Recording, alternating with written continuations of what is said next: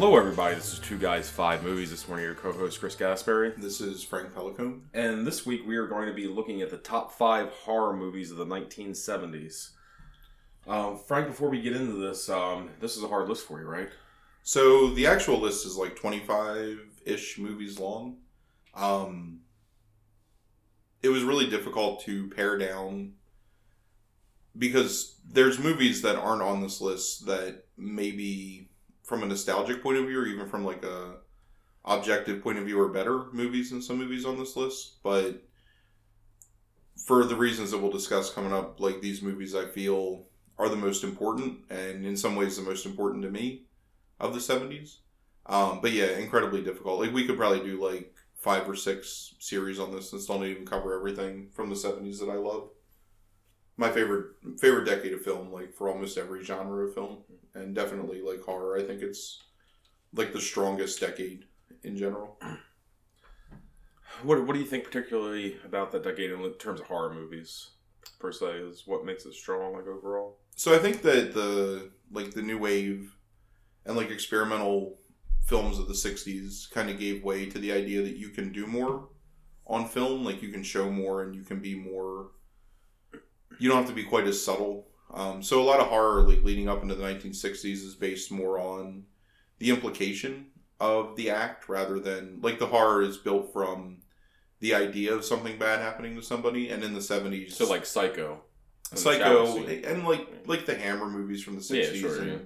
any of like you look at like the Universal movies. I mean, really like any of Hitchcock stuff. It's always about more the psychological implication of someone being in peril or someone like being murdered, rather than the actual like act of showing someone murdered. And in the seventies, like kind of all bets were off. Um, I think mostly because there was more of an outlet with, um, you know, like the cheap like low budget cinemas. Um, companies like uh, uh, what is it roger corman's production company new age or whatever were able to like churn out like large amounts of these horror films um, and there was an audience for it. Like people wanted to see them um, you know some of some of my favorite movies like in the 70s are horror films. And i think it's because directors weren't like shackled by the idea that they were making a movie for a studio. They could just make what they wanted to make. And as a result like you get a lot more experimentation. Um, i think there's a lot more daring in the filmmaking. Um, and i think that because they were free to do whatever they want i mean not to say there's not bad like horror movies from the 70s but the really good ones like show a, a pretty pretty deep like artistic commitment on the, the people's part while still being like somewhat exploitive but it's not often the best horror movies from the 70s aren't like exploitive just to be exploitive like they're not just gratuitous even though there's a lot of like gratuitous scenes in them um, they actually are trying to tell like a social message Yeah. also might be a reaction to maybe like the disco era in some ways like the the idea of like everything's fun and everything's fine and like you can cure what ails you by like doing drugs and dancing the night away and like maybe this is a like almost a counterculture reaction to that Yeah. that's like just i don't know like out of my ass but i don't know Yeah. I mean, well, I mean, I think we'll see that with at least one or two of these movies like on here. Um, I think how to phrase this.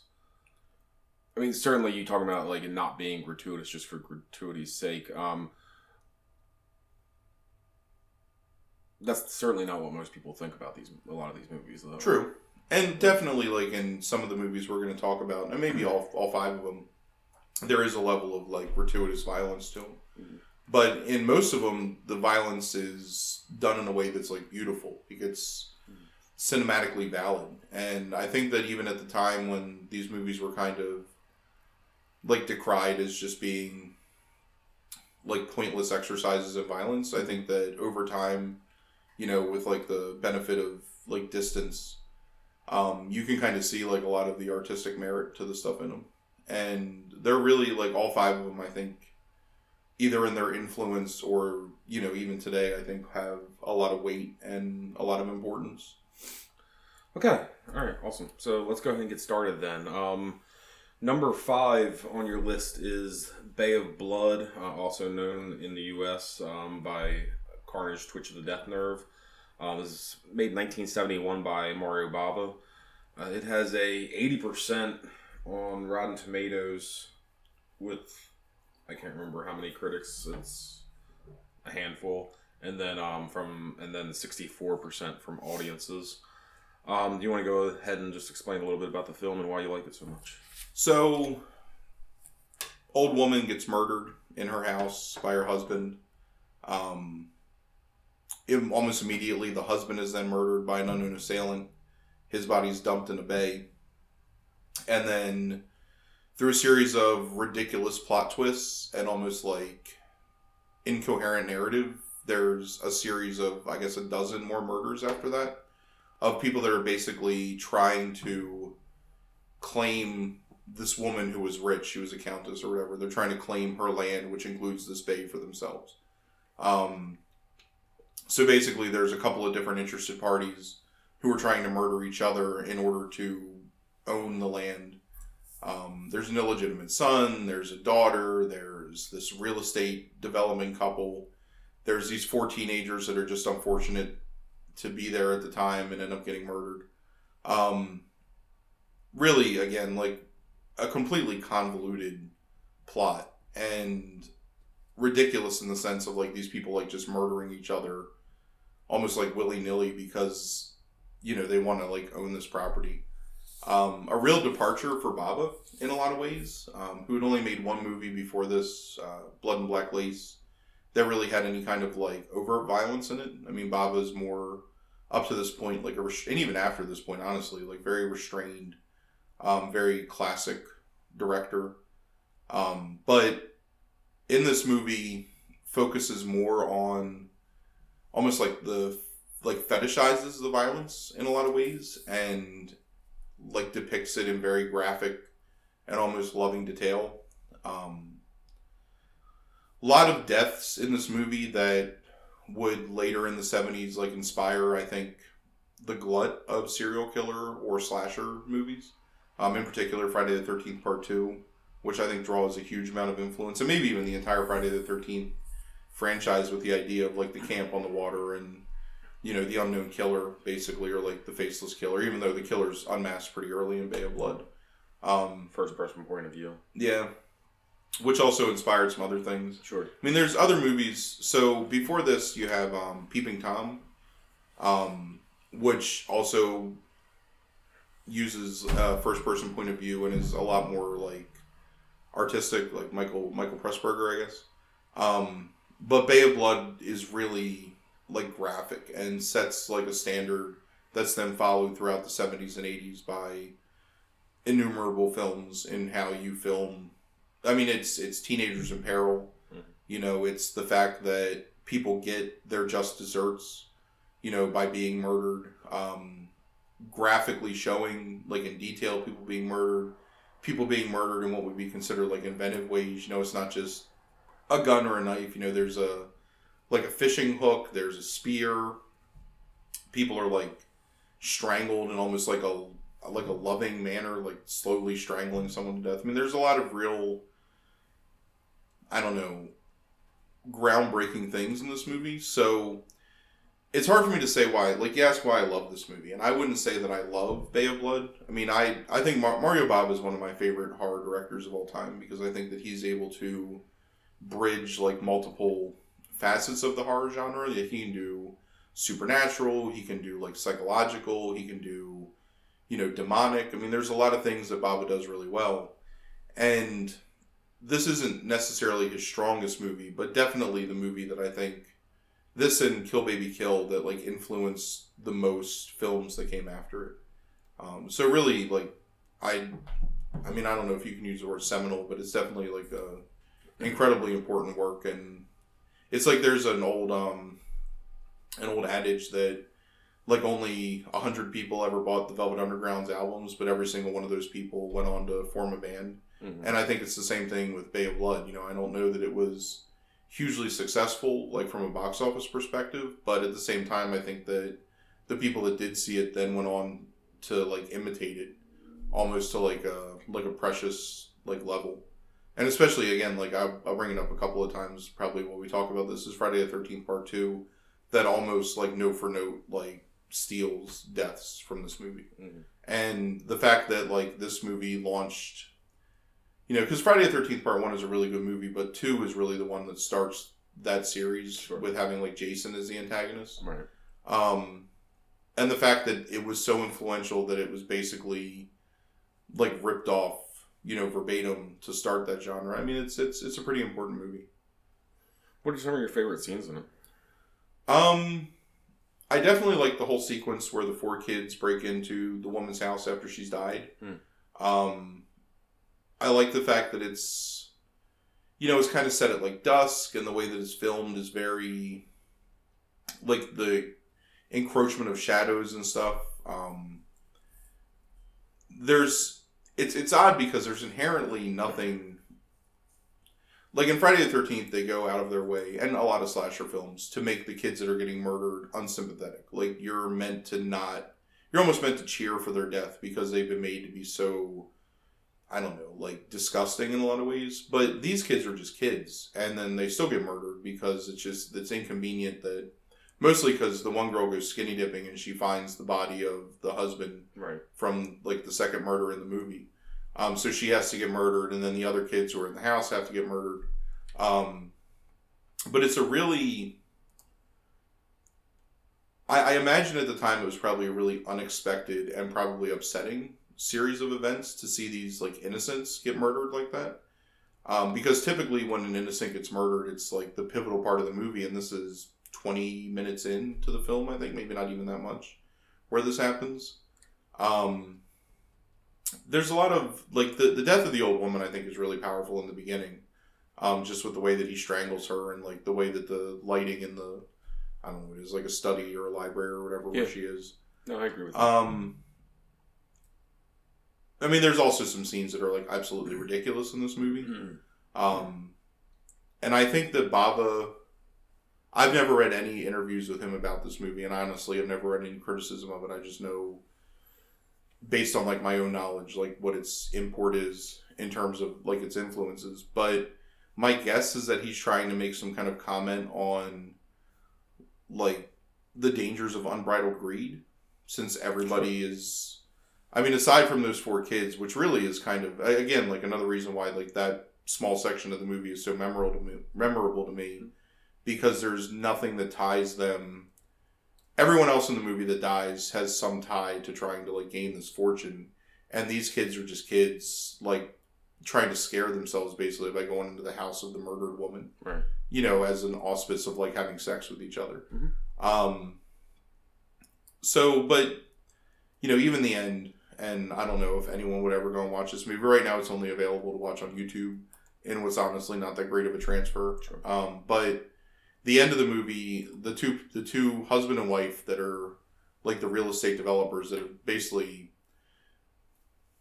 like driven the violence throughout the entire movie by their own greed, um, finally succeed and have everything that they want, and then are murdered by their children, who have found their shotgun and basically kill them both because they think that they're playing a game. Um, it's an incredibly ridiculous ending Yes. uh, and completely like atonal to the rest of the movie in terms of like how it's presented. Yeah. But again, like I think that Bava, maybe in almost like his naivete, was just trying to like make a comment on society or Yeah, You I. I, I, my only thought about that was that it feels like it's a person who was trying to make this kind of thumb his nose at, you know, greed that was making this kind of satire, like this social statement, who didn't trust.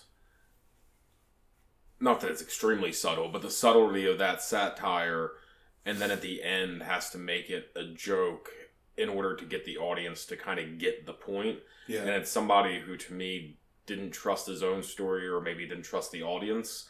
And that atonal shift at the last three or four minutes or whatever it is um, that happens, maybe last two minutes, I don't know. But it's, it's, not yeah, maybe not even two minutes. right. It's like I thought it was really jarring to the point where it's like I didn't laugh with the movie. Yeah, you laugh at the movie. Yeah, I laughed. So-. We we talked about M Night Shyamalan last week. You know, my favorite movie is um, Unbreakable. And the end of this movie is very similar to how I feel about the very end of Unbreakable, where you have the title cards that come up and basically like, here's all this exposition of what happened after hmm. it faded to black. And I kind of feel it's the same way, where it's almost like a unnecessary coda to a movie that had made its point, you know. Hmm. And I don't know how you wrap it up at that point because I don't think those people can live, but maybe those people living is honestly like the ultimate condemnation that sometimes the greedy just get away with it. Like you can be the worst person and still come out on top. Um, and maybe that was his thing. Is maybe he felt that that was almost too bold a statement to make. Because remember, this is 1971. Like, so he maybe felt he needed to like kill them somehow. Um, and maybe it's relevant that it's their children that are doing it. Um, I mean, again, look, the narrative of this movie is ridiculous, and it's one of the most like for a guy that was really good at directing like giallo films and making tight murder mysteries. It's really almost against type that like this movie many times doesn't even like have a semblance of sense to it. It's just kind of like things are happening and people are killing each other and continuously killing each other and it just is just happening, I guess. Yeah.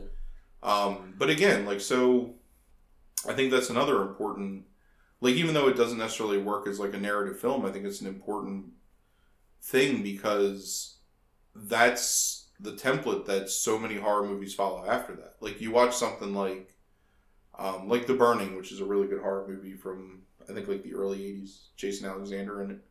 Um, there's a plot, like there's a reason this guy's killing people, but it's just him killing people, you know. And in Friday the Thirteenth, maybe in the second Friday the Thirteenth, there's a reason why Jason's killing campers, but after that, like there's no reason for it. Like there's no true narrative structure except to get you from one death to another.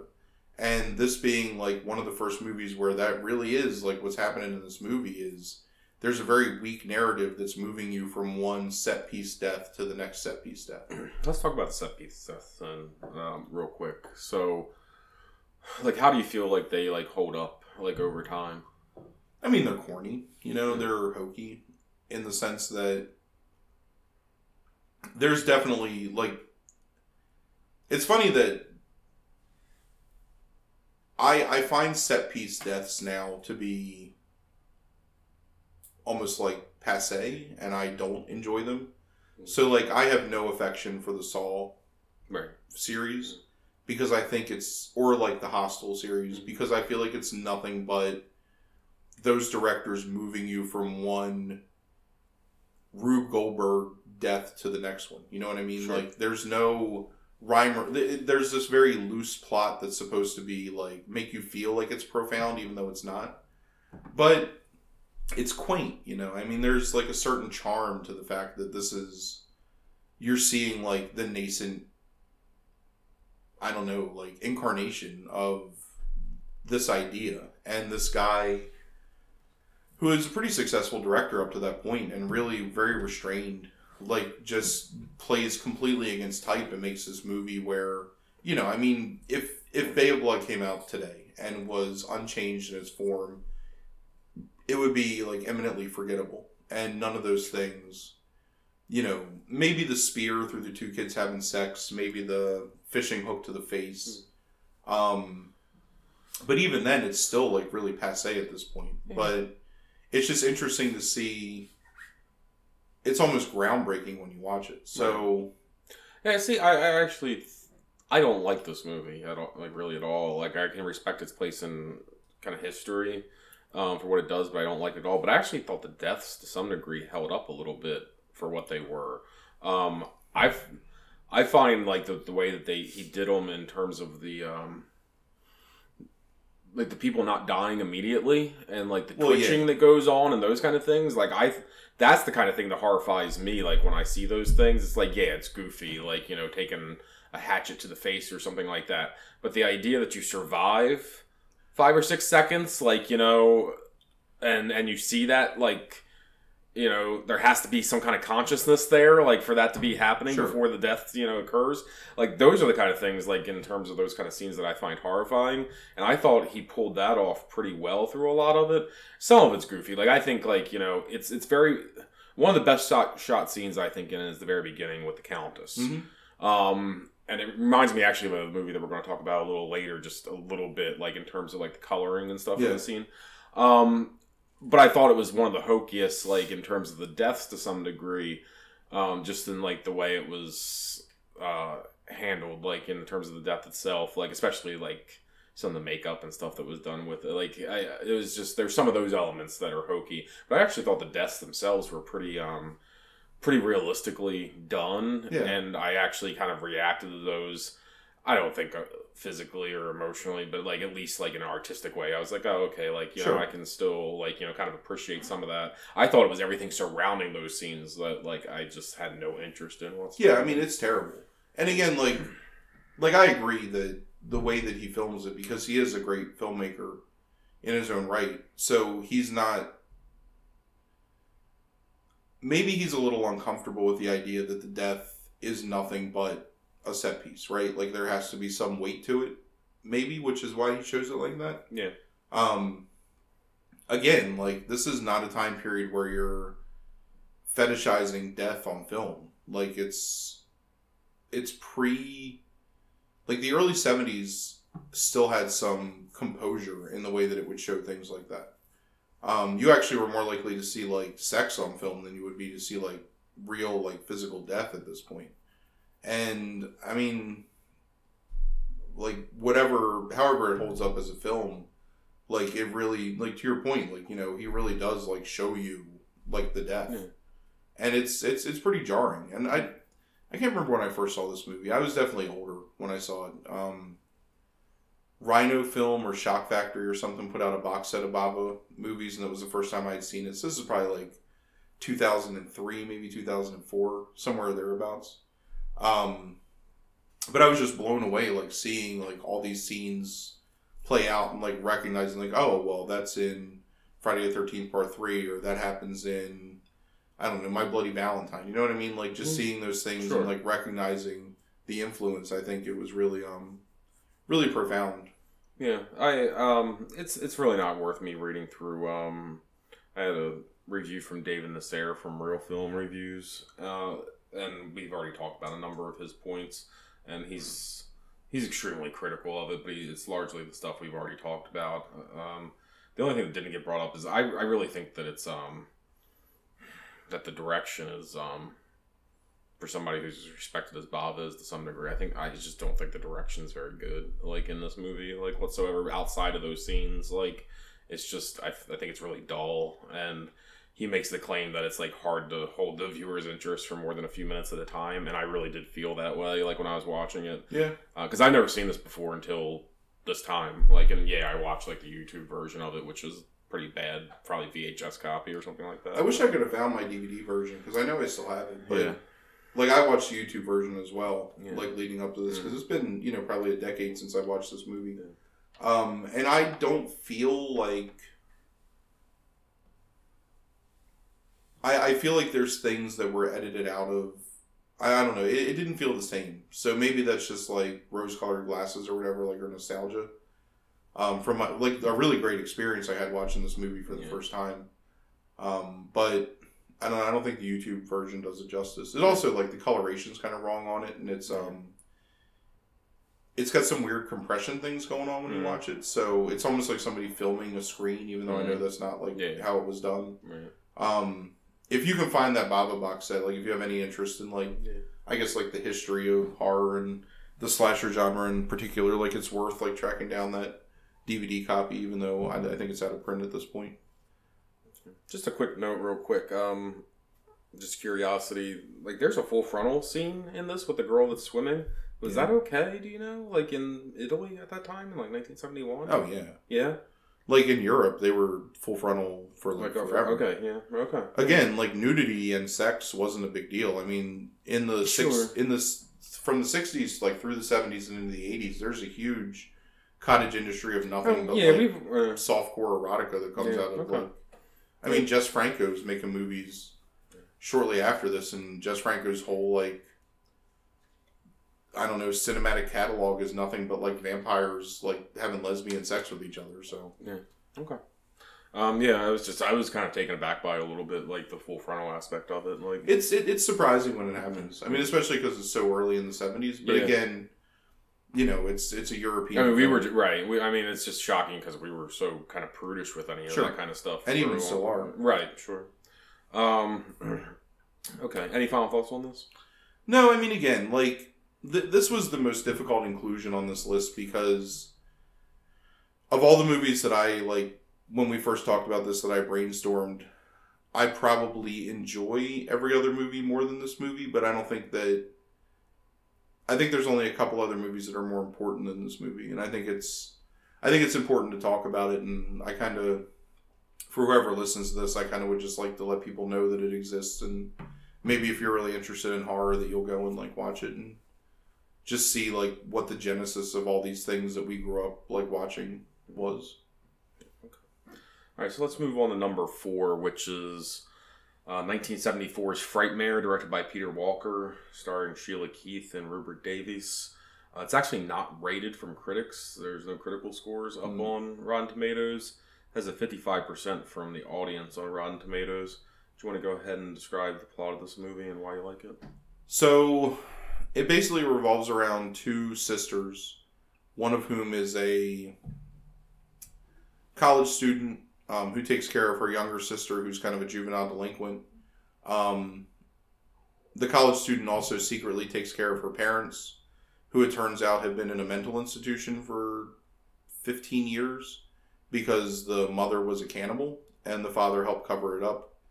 Um, I mean, that's pretty much the entire plot. You know, it's the delinquent daughter has these violent impulses. Um, she's the the older daughter's adopted basically by the mother. Like she's the daughter of the father, but not of the mother. But the younger daughter is the daughter of both of them, and it's kind of like this psychosis has been passed down to this younger girl. Um, I mean, it's really like a a really small movie in terms of what happens in it. Like, there's not really much. It's just the the father and mother were released from this mental institution. The mother's obviously not cured. She's kind of tricked like psychologists into thinking that she was cured.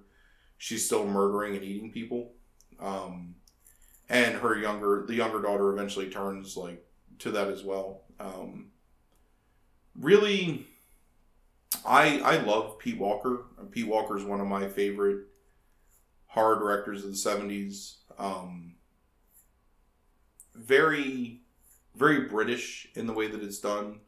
This is a very like, I mean, they even like kind of reference blow up in it, but it's a very British film. You know, the way like the sensibilities, um, the buttoned up nature of the people that are kind of on the outside looking in, um, but really effective. Uh, Sheila Keith is just insane and has this like miraculous, like almost I don't know, like superhuman ability to switch from being like this doddering, friendly old woman to being a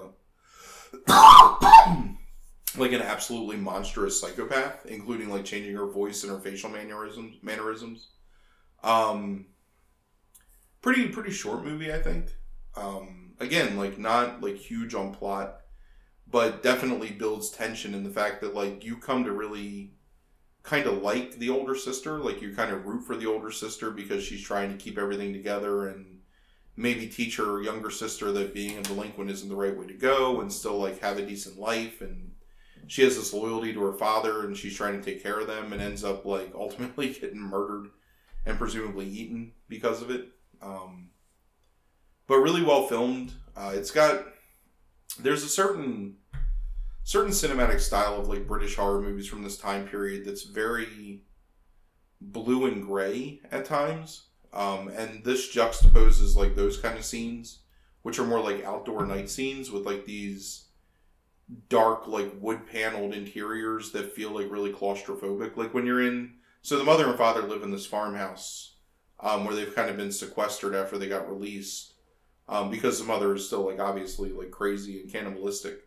And just those scenes inside that house are so like claustrophobic and there's like a real sense of like imminent dread and like danger to him. Mhm. Um, the mother uses the auspices of being like a fortune teller, like she reads tarot cards, to get lonely people to come and sit with her, so she can basically murder them and eat them. Right.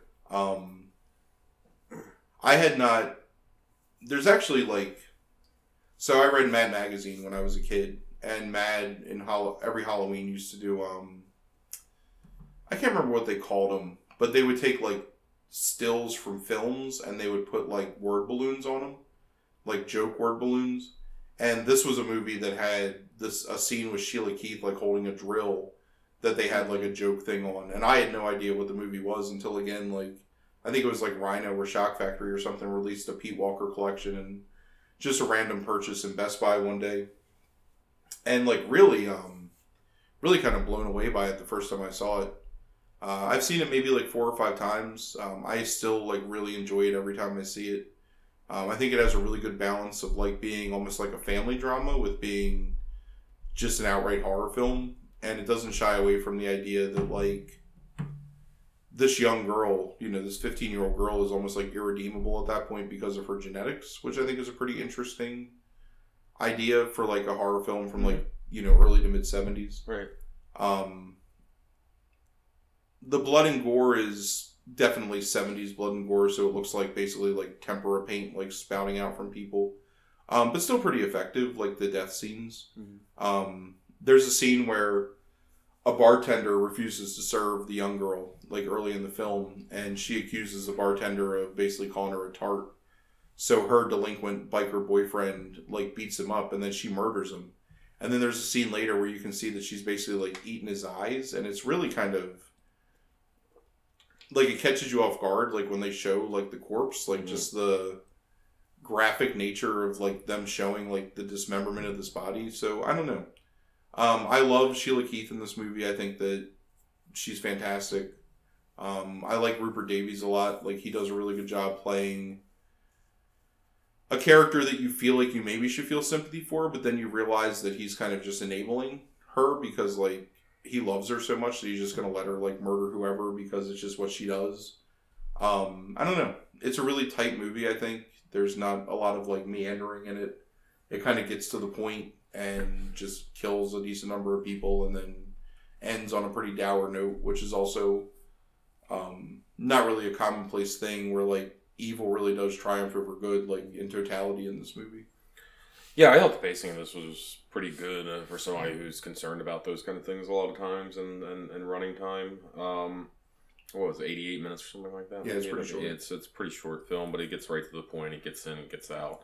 Um, it tells you the story. It doesn't miss any beats necessarily. Without sacrificing like yeah. an attempt at characterization. Sure. Oh, no, no. Like it definitely Those are fully fleshed out characters. I mean, yeah, it definitely builds like the older daughter, her boyfriend, the younger daughter, her boyfriend, and the parents. Um, and there's some ancillary characters too, but like all of those characters have like they feel like people when you're watching it. Yeah, no, like um, the, the the main sister, the main female character in it, Jackie, is um, Yeah. pretty um, a pretty full fledged character. I think so is Edmund, the her the psychologist, you know, who is um, you know, trying to like help her out in order to get laid, but um. Yeah, I, I like Sheila Keith at times in this, and then there's times where I think it's like her craziness, like when she's really wild, is like I, I think it goes a little too far sometimes. It might be a little over the top. Uh, I mean, it's very um, it feels very 1950s, 60s like horror to me, like the over the top. And I think Like- that's almost, almost on purpose though. Maybe Really? I don't know. Um, that's the only times where I like saw her performance, but like most time I love it. And then there's you know it, it's she really is like it's almost like she's playing like the witch in Hansel and Gretel or something. like Yeah, that. that's a really good. That's a really apt comparison. Like when she's Yeah. sitting there with the, it's the second woman that comes in to get her her fortune read and the woman says something and she immediately turns from being like friendly and offering like tea and crumpets to just like vicious Yeah. and Mm. like her entire face like falls and Mhm. her eyes narrow Yeah. and there's like menace and honestly like you're watching this woman who's this you know 60 some year old woman not particularly like imposing or anything but just like the force of that character is so direct and menacing that it's really really effective and it really makes you uncomfortable i think watching those scenes Yeah, I, I think it's just like the whole like mono- when she's maniacal. That's just kind of is like okay, like you know, let's get through this scene. But otherwise, I think she's really strong, and I love um Rupert Davies as um her husband. Yeah. Um, uh, he's um, yeah, he's fantastic. But um, so um, I was looking at one of these reviews, Cinapse, who does um horror reviews and like horror history and stuff like that. Um, they write pretty good articles. I don't know if you've ever seen them before, but um, they're probably actually worth checking out as a website sometimes.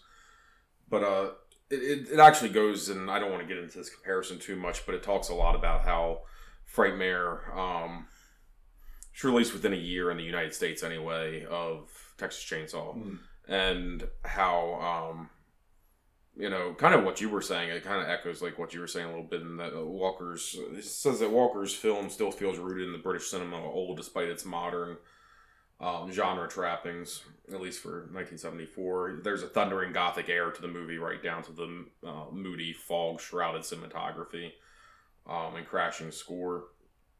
Um, and but the comparison overall is that like Hooper and Texas Chainsaw um, bucks some trends where Sure. this movie kind of goes deeper into like the the cinema of Britain um, and kind of like recalls like horror or Hammer films and stuff like Yeah. that a little bit and uh, like it's they they see that as being the difference between being a horror classic and a movie like this of being um widely forgotten outside of cult circles. so i mean texas chainsaw is in a class by itself Sure, yeah.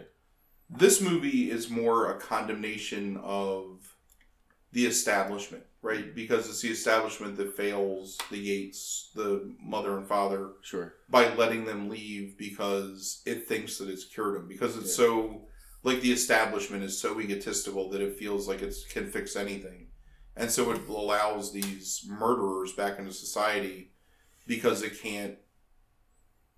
It can't admit that it can't fix the problem. Right. And Texas Chainsaw is about Yeah. so many other things Sure, right, sure, than yeah. that, right? Right. I mean, I, I guess forgettable. I mean, I think forgettable just because. Not forgettable. It says widely forgotten. Like I, I they actually like the movie a lot. Um, it's just that it's been forgotten. They Yeah. said because of that reason is that it kind of goes into the past as as opposed to like kind of, you know, uh, looking forward in terms of what horror could be. yeah, again, like that's. I don't know if problem is the right word, but that's Mm. something that you see in like British cinema, maybe forever. Like I don't know if British cinema Yeah. British cinema ever gets away from that idea that like they have these tried and true standards that they make movies against, and even like something like Frightmare, which sort of moves a little outside of those standards, Mhm. it still like has that same button down, stiff upper lip, Yeah. you know, philosophy that Sure. most British movies have. So going into the social commentary just a little bit. Um, I mean, I, I think it does two interesting things. I think it's certainly making a, a statement about like the mental health system, and the criminal justice system in the country. Um, but it also I mean, it's interesting because it's like they're obviously condemning that they don't know what they're doing.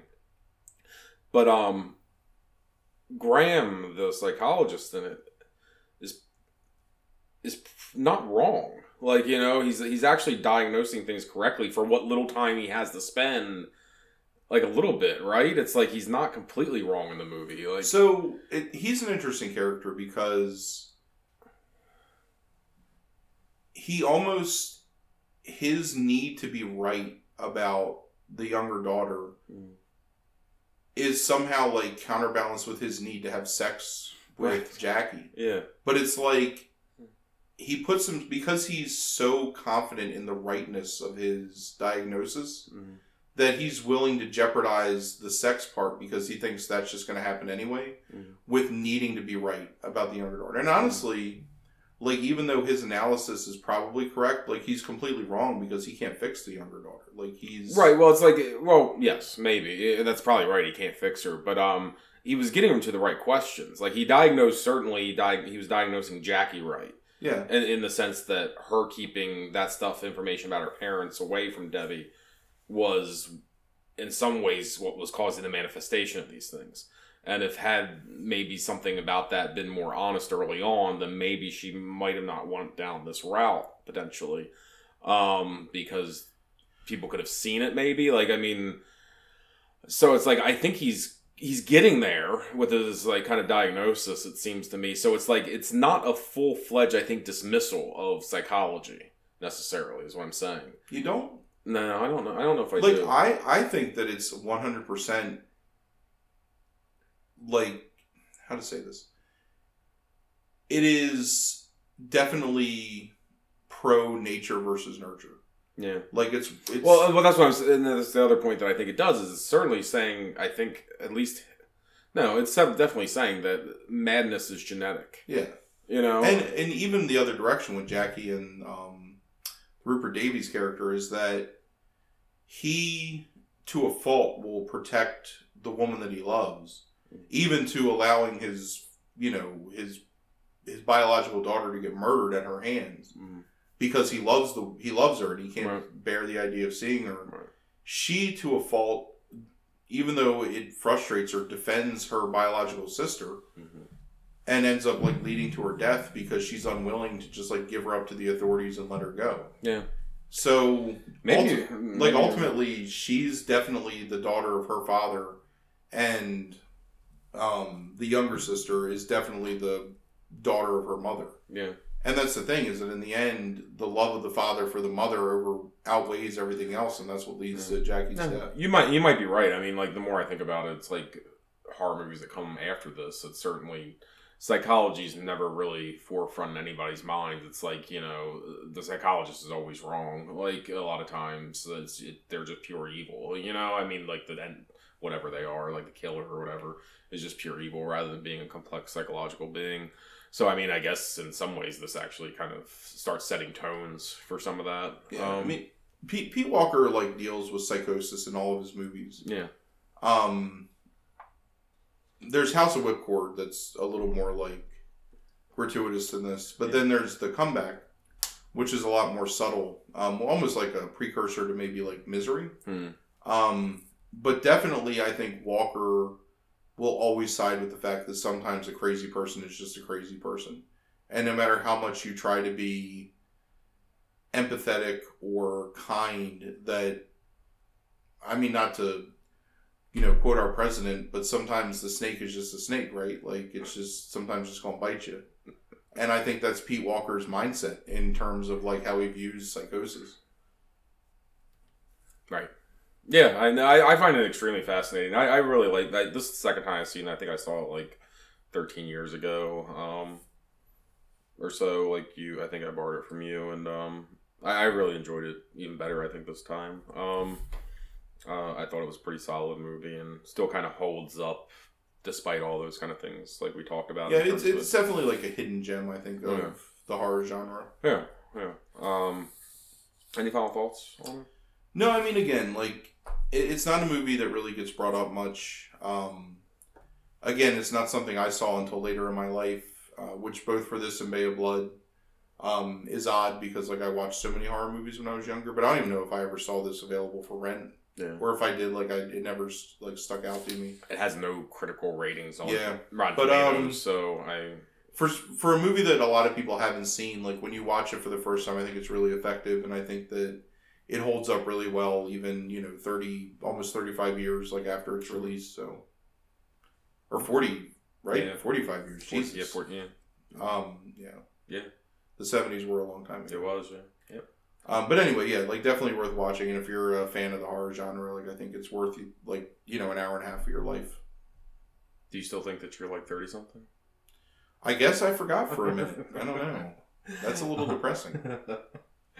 um, okay, let's move on to number three. Number three is a movie uh, also from 1974, directed by Alan Ormsby and Jeff Gillen, uh, called Deranged, starring Roberts Blossom. Uh, this not also did not have many critical reviews to it, like three or four, maybe, um, maybe five. I guess it was probably five, but um, forty percent um, from critics, Really? Rotten Tomatoes, and then fifty eight percent from audiences. Um, so, do you want to go ahead and explain what this movie um, is about and what kind of inspired it? So it's sort of presented as like a like a news docudrama, including narration by a visible like newscaster narrative. Um, it's based on the Ed Gein story, like the true life, you know, killer slash necrophile, um, who in this is portrayed um, as Ezra Cobb by Roberts Blossom. Um, a guy who's got a really terrible like Oedipal complex, but also some tremendous like religious guilt. Um, who ends up digging up corpses of like old women, um, and creating, I guess like dolls or mannequins and clothing and soup bowls and furniture out of them, and then turns to murder to find like fresh victims because he has no ability to like connect with other people. Um, again, not like an overly complex plot, you know, it just kind of follows him in his like sort of descent from moderately crazy to super crazy, um, and the murders that he commits. Uh, whereas like Texas Chainsaw is sort of purported to be the story of Ed Gein, but isn't like really at all. Like this, honestly, more kind of follows like Ed Gein's story, um, in terms of the mother aspect, uh, the number of murders. Even though I think Ed Gein only killed two people, um, the like what he did with the bodies and whatnot. Um, sort of the fact that he was kind of a borderline autistic like shut in that did like small menial labor for people around the town and was generally considered to be like a stupid if not decent guy that people trusted um the thing that makes this movie i think really effective and honestly like one of my favorite horror movies of all time number one is roberts blossom is like just amazing in his portrayal of psychotic without any malice to his psychosis. Like he truly doesn't feel like he's doing anything wrong because he's really just like almost like he feels like he's almost like saving these Mhm. bodies from like the ravages of the grave and then he's saving these like women from whatever like the world at large by like preserving them and keeping them and he feels like he's bringing them Well, home. he's saving them from sin. Yeah, and like protecting them, and that comes from the whole idea that his mother, the wages of sin are gonorrhea, syphilis, and death. Yes. Is one of my favorite lines in like all the movies ever. um, really like, I mean, for a narrative that kind of like swings like all over the place in a lot of ways. Like, there's a lot of really like disparate scenes. Like, it, it's pretty tight. Yeah. Like just following again like his descent into madness.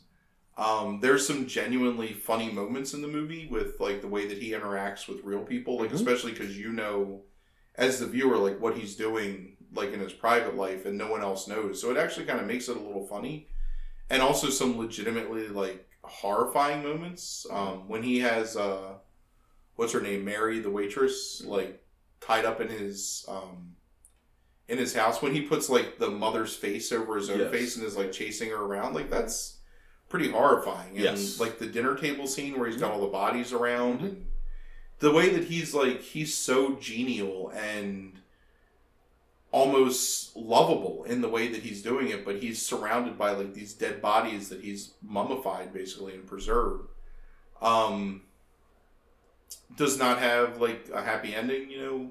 I mean he eventually gets his comeuppance but you know obviously like crazy like right under the nose of these people in this small town because they weren't able to see that he like needed help or was sick.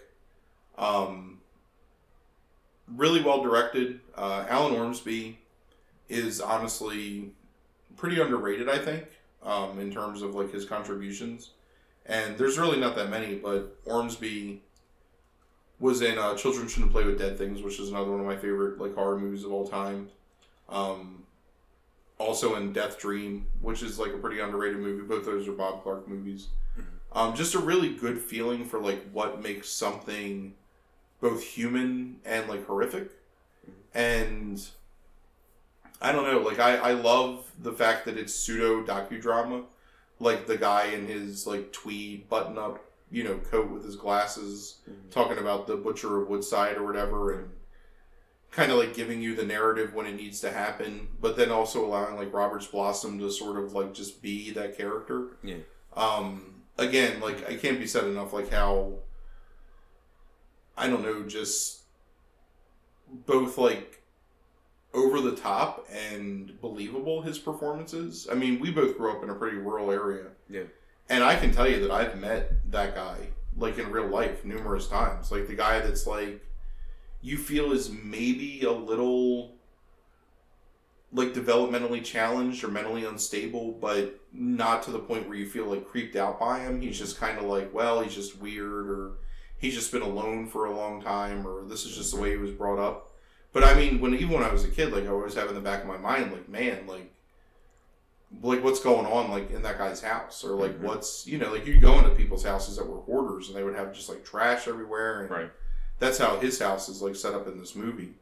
Um, and you just feel like like what else is happening behind you know, like behind their closed doors, and it kind of like I, I think this movie does a great job of sort of showing, you know, obviously like the extreme and unrealistic, even though like again like pretty like accurately based on what Ed Gein did. The only thing that's really added in here that doesn't happen, like that didn't happen with Ed Gein, is the murder of um the mother's friend that tries to have sex with him through like the auspices of a seance. Yeah, I think that's a really funny scene. The carnal love, yeah, Yeah. One, one of the funniest scenes because like Roberts Blossoms, who has no idea like what sex is or anything, just like reacting like to like fully believing that this woman's dead husband is talking to him through her yeah. and is led into like her bed because of it because he's like so unwilling to like even comprehend that it could be anything but true Right. because he's talking to his mom at home and his mom's dead Sure, yeah. Which it's, is also but it's just like funny. the slight like widening of his eyes, Yeah. like when he's like sitting there, like and he thinks he's talking to her, and it's like there's this kind of like maybe slight disbelief, but like he, but he's kind of like it's like you know he's kind of fascinated at the same time. Yeah, it's it's a it's a brilliant performance by It Robert is. Blossom. It's it, he's the thing that carries this movie really when it comes down to it. Like it's not a bad movie in any way. Like it's a good movie, There's- but it's like he really elevates this movie. there's some really fantastic directorial choices Oh, sure, absolutely. Yeah, yeah, yeah. yeah. Um, the one thing that I actually find to be really effective is the like the wooden gates, like just swinging in the breeze Mhm. in an otherwise like completely still setting. The Yeah. way that like dilapidated farmhouses and like stretches of trees are shot against like snow and like really like light blue like cold sky. Like it really gives you a sense of cold and desolation like every scene in that movie. Right. and almost everything even the scene like a couple scenes that take place in town feel like isolated and feel the only scene that's like the only scenes that really like break out of that are the ones like when he goes to the woman's apartment a couple times and that's on purpose you know Sure. to make it feel like garish and like you're supposed to feel that this woman like she she is kind of a joke i mean she's someone that's just trying to like get laid by using her dead husband and Yeah. those the picture of her dead husband is one of the funniest Uh-huh. things like with his Uh-huh. like handlebar mustache and his big like double chin it's Yeah. just it's, it's really funny It um, yeah, it, it has an underrated sense of humor to it. I think. Yeah. Um, I mean, it's disturbing, but it, is, has this underrated sense of humor to it, despite how disturbing it is. Because I mean, like the scenes, like you talked about the dinner sequences and all those kind of things, and just like the creepiness of Blossom sitting there casually telling the guy that he works for and does. Uh, oh yeah i got her i got her back at the house I got her back at the house. Yeah, like you know, I, it's um, and just admitting to murder, admitting to you know having dead bodies in his house, and them them not believing him, obviously, and actually, oh, you shouldn't say things like that because you're going to get in trouble someday if you keep telling Yeah. people those kind of stories, not realizing there's just and and and just the uncomprehending look in Blossom's eyes. When he's being told that, like, you know, well, what are you talking about? Like, you know, like he just doesn't understand. yeah because to him like it's just natural Right, like what he's yeah, doing is yeah. okay because he has no comprehension of what legitimate human interaction is like because he was so and honestly again like very true to life with how like Ed Gein lived with his mother. Mhm. I mean, he was a mama's boy that was like sheltered, and she taught him that being with women was, you know, like tantamount to like suicide or like damnation. Right. Um, and this movie does a good job of like presenting that without going over the top, Yeah. and still making it horrific but also humorous at the same time. I mean, it's a very. I, I don't know. I mean, I don't know how many people like enjoy this movie. I mean, obviously, judging by the number of reviews and the audience reaction, it's not like a widely like loved movie. But yeah, I mean, the, the it's you know it's the same things you always bitch about all the time, like, uh, um, boring, like you know it's those kind of things. So it's people looking at it and like the 2010s and kind of going back and looking at it and, writing reviews saying that it's boring without any real justification. yeah, I mean, like I, the, the most I got out of a couple people like thought that the movie drug after the first 30 minutes. Um, that's crazy. It- it kind of like ramps up after that. I know. Like, I mean, weird. the scene where he's driving his mother's body back from the cemetery and gets pulled over by the cop Yeah. Who thinks that he's Sure. been drinking, Yeah, and yeah. then he says like, "Oh, I just slaughtered a pig." Yeah, and he a- apologizes to his mother's corpse. Right. Like, "Oh, I'm sorry, I called you a pig, Mama. Yeah. I, I didn't mean it. Like, you're not a pig." And I only laugh at it. I don't laugh at it when I'm watching it necessarily. I laugh at it in hindsight. Like, you know, it's like I it's not a thing where it's like I'm laughing at the movie like necessarily. I, I laugh at the scene where she's using her dead husband like yeah, but um but it, but most of those things it's like it's still unnerving. yeah, You know, it's not like a it's not like a kind of thing where you're laughing at it as you watch it. It's like after the fact you're laughing at it because there's nothing else to do because it's that kind of horrifying. yeah, yeah, and it's really like I mean, him. It, it actually, it sort of is like very similar to the hitchhiker Mary Bur- Marilyn Burns scene in Texas Chainsaw, or not hitchhiker, um, Grandpa Marilyn, proprietor Marilyn Burns scene in Texas Chainsaw, where they're in the truck, Yeah. where he's having the conversation, he's hitting her with a stick. Yes. Yeah. I mean, it's you know, Blossoms like feels like he's legitimately having a conversation with his mother, Sure. and I honestly think that you kind of get that impression that like through his performance that it, it's believable that that's Yeah. what's happening, and obviously like there's always suspension of disbelief anytime you watch a movie and Sure. you know that it's a movie, but just the fact that it is presented in like the docu docudrama style, Yeah. it, it kind of has like a feel of like pseudo realism to it. Sure. Yeah. Normally I would hate that, but in, in this movie I liked it for some reason. I think it works. I don't know. Yeah, I, I can't even tell you why it works. Yeah, but but like, yeah. I think it's because there's a real deft touch to how it's used. Like it's not Yeah. Overused to the point where you get tired of it, Right. and it's not underused where it seems like frivolous. It's like just perfect. does it happen three times? Three or 4 Mhm. Um, but it's perfect like punctuation to the different acts of the movie. You know, where the guy like almost like how if you were watching like sixty minutes Sure. you know, where some newscaster would come in and say, and then this happened, and this happened, and then it moved into this. Yeah. Um, the only other things that happens with some of these reviews, reading audience reviews, is that um, it gets compared to another 1974 horror movie that you just mentioned, Yeah. um, and and and people compare it to that and find it wanting um, because of that comparison. Which I mean, I don't know if there's anything you can do about that to some degree, but Like, it's two different movies. But, I mean, it's and again, like spoilers, like we'll talk about Texas Chainsaw shortly, right? Yeah. it they they deal with similar ideas in completely different ways, Sure. And they do so in a way where it's not like derivative or anything. Like it's such its own movie, even though there's similarities. That I mean, honestly, if you made me make a list of like my favorite horror movies of all time, I think Deranged is probably top 10 Mhm. for me, um, and maybe even top five. Like I genuinely love like Yeah. this movie. I um in some ways like thinking back to that cinapse review of Frightmare, I can see why this got forgotten again. Like where it's like most like people don't know about this Oh, movie sure. quite as much is because it does it doesn't push the boundaries necessarily. It's just for the time period. It's like it pushes the boundaries a little bit, but not as much as Texas Chainsaw It's, does. it's very So it kind of like falls into this gap where it's like Texas Chainsaw pushes those boundaries, Yeah. and this kind of gets forgotten about because it didn't push them quite the same. yeah. This is Even though I think it's just as um, uh, just as tense at times. Like with some of the scenes. This is like Texas Chainsaw is like a Fellini movie compared to like Deranged being like a Howard Hawks right. mid '60s movie. It's a really good like comparison. Yeah. you know, you're watching like what basically amounts to avant-garde art house cinema in Texas Chainsaw. Right. And in Deranged, you're just watching a very competently made movie uh, with an actual discernible narrative. Sure. But this is another movie that almost is like a hidden gem for me personally. I found this movie at a video clearance outlet for like two dollars or something in I don't know like ninety six or something like that on VHS. No idea what this movie was.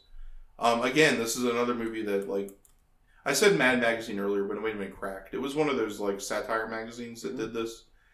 Like when I saw it, I was like, oh my god! Like like five of these scenes were used in like this horror image Mhm. thing. but I knew nothing about it. Um, my friends, who all were pretty like knowledgeable, like cinephiles or whatever pretentious term you want to use, like no one knew anything about it, and it was completely like a revelation to me. You know, when I was a kid, like that this movie existed, and I've probably seen this movie eight or nine times. I would say in my life, and as recently as Wednesday night with my son, like we sat down and watched it, Hmm.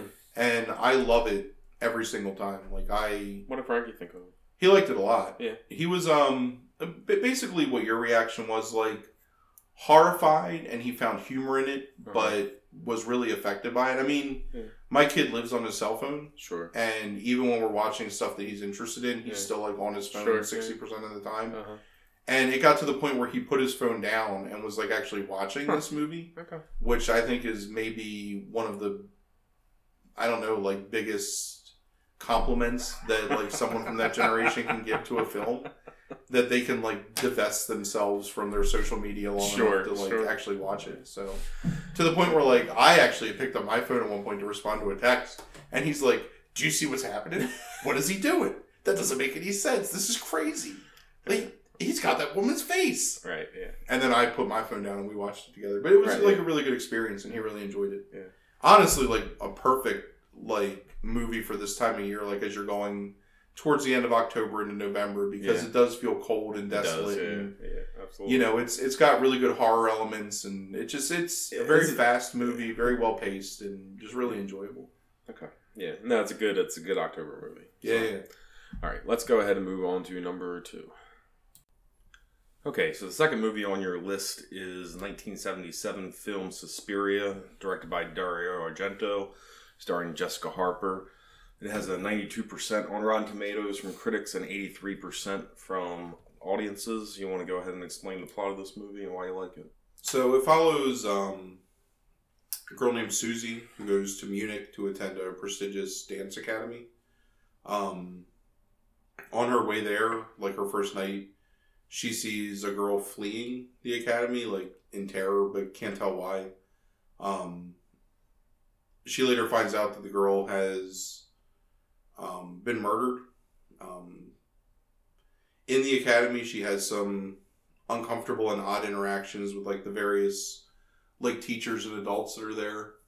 Um, she befriends a girl named Sarah, and they kind of come to the conclusion that something is like amiss.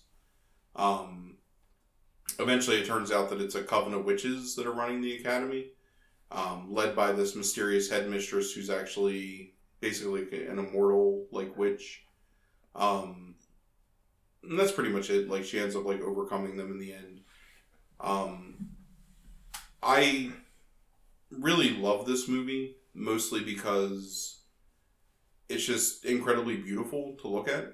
Like even the death scenes and stuff have like an element of I don't know, just like like amazing like aesthetic like composition.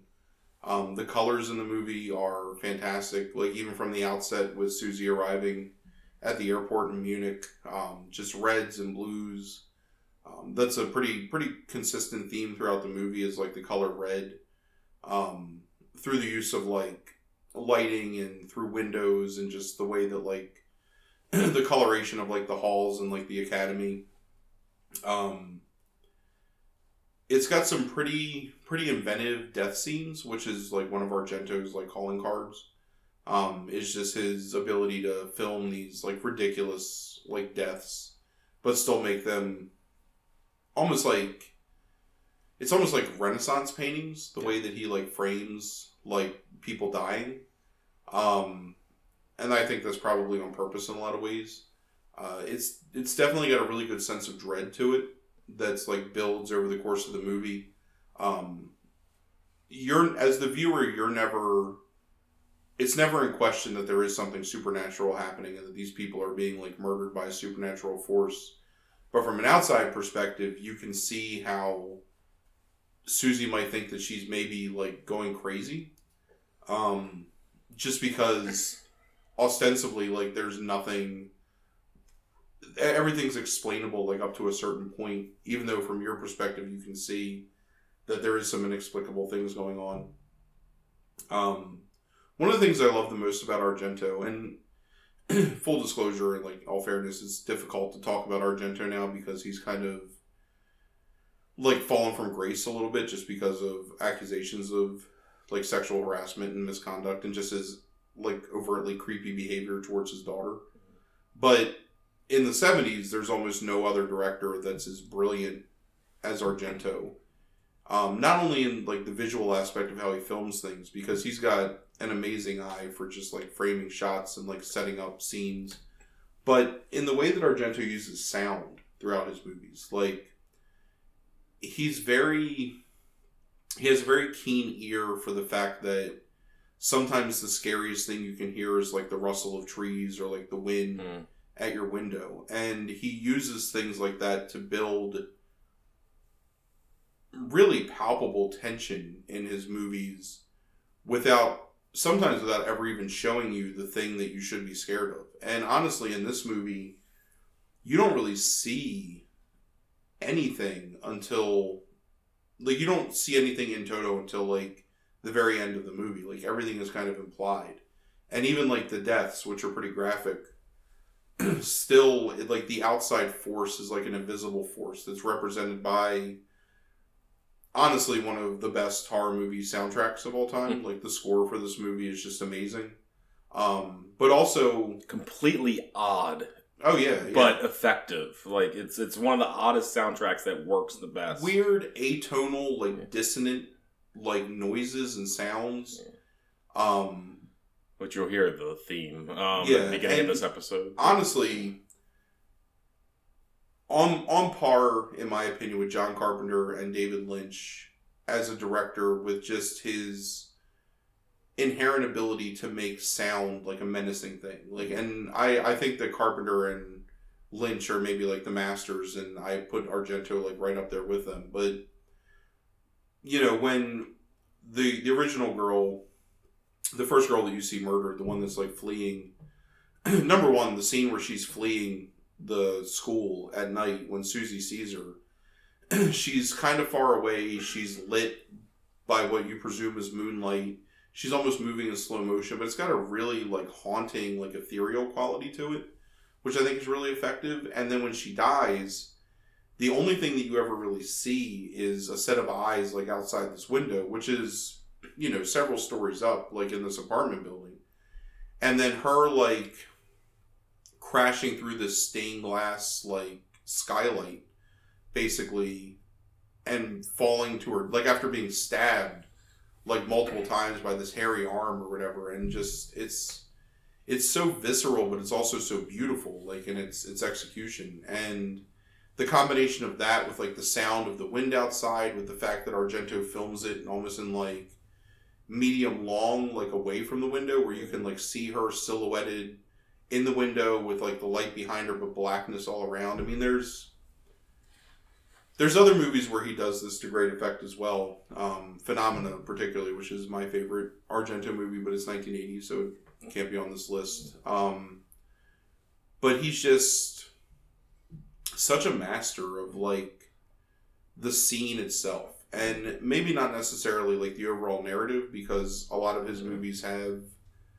lulls in like action or whatever and he's not the best maybe at like connecting points but those individual scenes are amazing and Suspiria has at least like four or five scenes that visually are just stunning Sure. I I just let me jump in with the criticism a little bit since you just kind of brought up, I think, what is the main thrust of the criticism of the movie.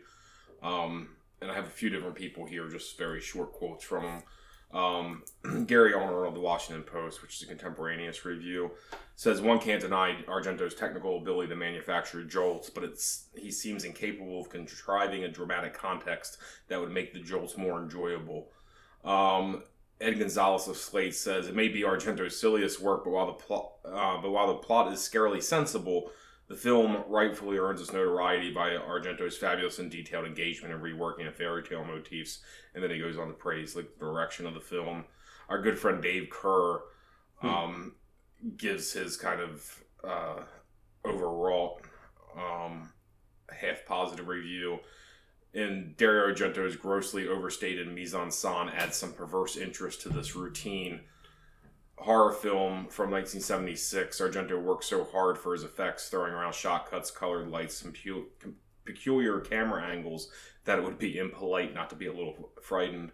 Um, Fucking hate that. I, so uh, the commonality that I found, and I just pulled those three, but it's like when I found criticism of it, the criticism was that um, it was the plot of the movie. It was, and and I would tend, and I think that's what I was trying to explain to you off air was that I think this is a movie of fantastic scenes like especially like in terms of the tension building and uh, because I watched this and I loved it when I was younger and I still really like it, but it's like watching it again. I think it's a movie of fantastic scenes. Like I love that scene, as goofy as it is with the fake dog, kind of like when the murder actually happens a little bit. Oh, the blind guy. The the lead up to the blind guy Yeah. getting killed and the emptiness of the area that he's Sure. in and the Yeah. isolation and again and once you said sound it's like yeah there's like this kind of like rustling of the wind the wind, the the dissonant like, I that that score like just yeah right yeah and it's Yeah, like it's, it's a it's brilliant scene like now yeah the dog in 2018 is a little hokey like you know grabbing onto his throat because it's obviously some kind of puppet Sure. but, but whatever like i think that's a really eff- effective scene and i think like a lot of those murder scenes are very effective in that way but it's like i think it's the in between it's like you know connecting the scenes together into this plot and i understand the plot and it's just like but it's like I felt in between a lot of those scenes the movie drug some watching it again 20 some years later. So I'm curious that, and I, I noticed this because I've I've seen probably an inordinate amount of like foreign horror in my Mhm. life, and especially Italian horror. So in most Italian horror, what you're watching is an English dub of something that was filmed Sure. in its native language. Mhm. But with Argento's movies, you're watching Eng- English speaking actors act to a director whose native language is not English. Yeah. And honestly, when you watch like Guillermo del Toro's early movies, Mm-hmm. you see the same thing. Like Mm-hmm. Um, Devil's Backbone is a much more effective movie than maybe say Hellboy because the characters in Devil's Backbone are speaking Del Toro's native language. Yes. So they're being directed by someone that's speaking the same tongue as them. Mm-hmm. Whereas later, like, and I think there's some brilliant like visuals in Hellboy, but Hellboy falls flat almost in terms of like its dialogue because I think that when there's a disconnect between the language the director speaks and the language the principal actors speak, I, I think it kind of falls apart a little. I, I think that's probably a very apt, um, um, you know. So maybe it's maybe in Italian, maybe in its original incarnation, maybe that plot is a little more driven and a little Yeah. more makes a little not, not that the plot doesn't make sense, but there Yeah. are points where the connection really is just from I need to get from one death to the next death, Sure. and how do I get there? Yeah. Um, and Persona or Phenomena um, suffers from the same thing, but again, Phenomena is Jennifer Connelly and Donald Pleasence. Like the principal Sure. actors in that movie are English speaking actors. Um, but the stuff in Suspiria that works is just yes, absolutely. amazing. Yeah. Like again, like you know, I already mentioned the scene where the girl goes through the skylight. Um, Argento is terrified, I guess, of like the idea of glass like cutting people Yeah. because some of the most effective deaths in any of his movies. Mhm. I mean, when that girl is getting like drug out the window before she gets hung, like her face being pressed against that glass is so uncomfortable Yes. and so Yeah. I don't know, like viscerally disturbing to I, like, I think he has the fear of being cut. Yeah, and it, it but it's it's a fear. Like nobody wants to have like Sure. skin. And the way that he almost like But I think some people have a particular. I, I, I can I can kind of um, empathize a little bit. Like I I have a very deep deep fear of like you know if I had to be chosen to be shot or be you know cut. Like I would take shot. Like I have a deep fear of the idea of like knives or something cutting into me. yeah, Argento's villains are definitely Mm-hmm. like very physical in the way they murder their people because it is almost always like knives or sharp implements. Yeah, I, I would. I would be fascinated to like find that out. I should, you know, I probably should go do research on it to see if he's talked about it because it has to be childhood trauma. And that happens in Phenomena too. Like Yeah. there's a couple scenes, two two specific scenes of deaths in Phenomena that involve someone like crashing through glass and Yeah. leading to their like their death. But even you think about like the the razor wire and this, Yeah. like you know, the idea of being cut, like is Which is such an uncomfortable scene where she's struggling Yeah, against to the razor out. wire. Yeah. Um, and then gets her throat cut in like very graphic and very up close fashion. Um, Yeah. almost like like Un Chien Andalou in the sense that it's like so like graphic and so up close Mhm. that it feels realistic. Yeah. Um maybe a little bit of a hokey ending in the sense that like she just stabs the immortal witch and the witch dies and it causes everything to fall apart. I mean it does kind of feel like sort of rushed, but yeah, like everything that leads up to that point, especially her like going through the secret room to find like the coven, Mhm. like plotting her death, and then killing like the the witch in the end. It's it's it's all really effective. yeah.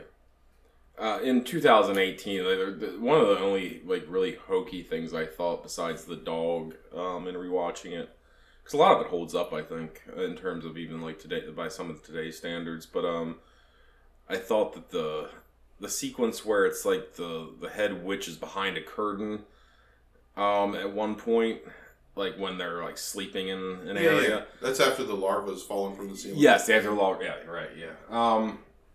which is another really Yeah, he, he does. He does. Yeah, he does hit a lot of good stuff that people are scared of. Um, like with that, um, too. But he, um, but he like films her behind that curtain, and it's like I think in 2018. I don't know why, but it just came off to me as like really hokey. Um, that whole sequence with like her behind like this shade. I mean, to the point where it's like you know what it it reminded me of. Um, Golden Child.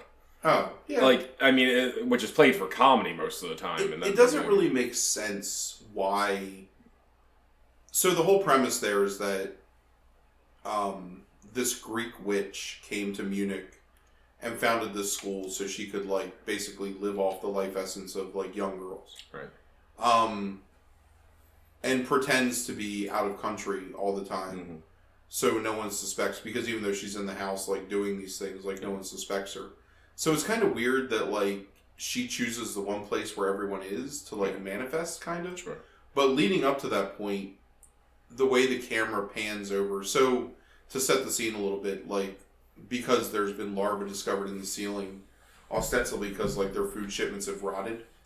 Um they're in this the ballroom like the dance hall and they have all these curtains like strung up and all these beds set around.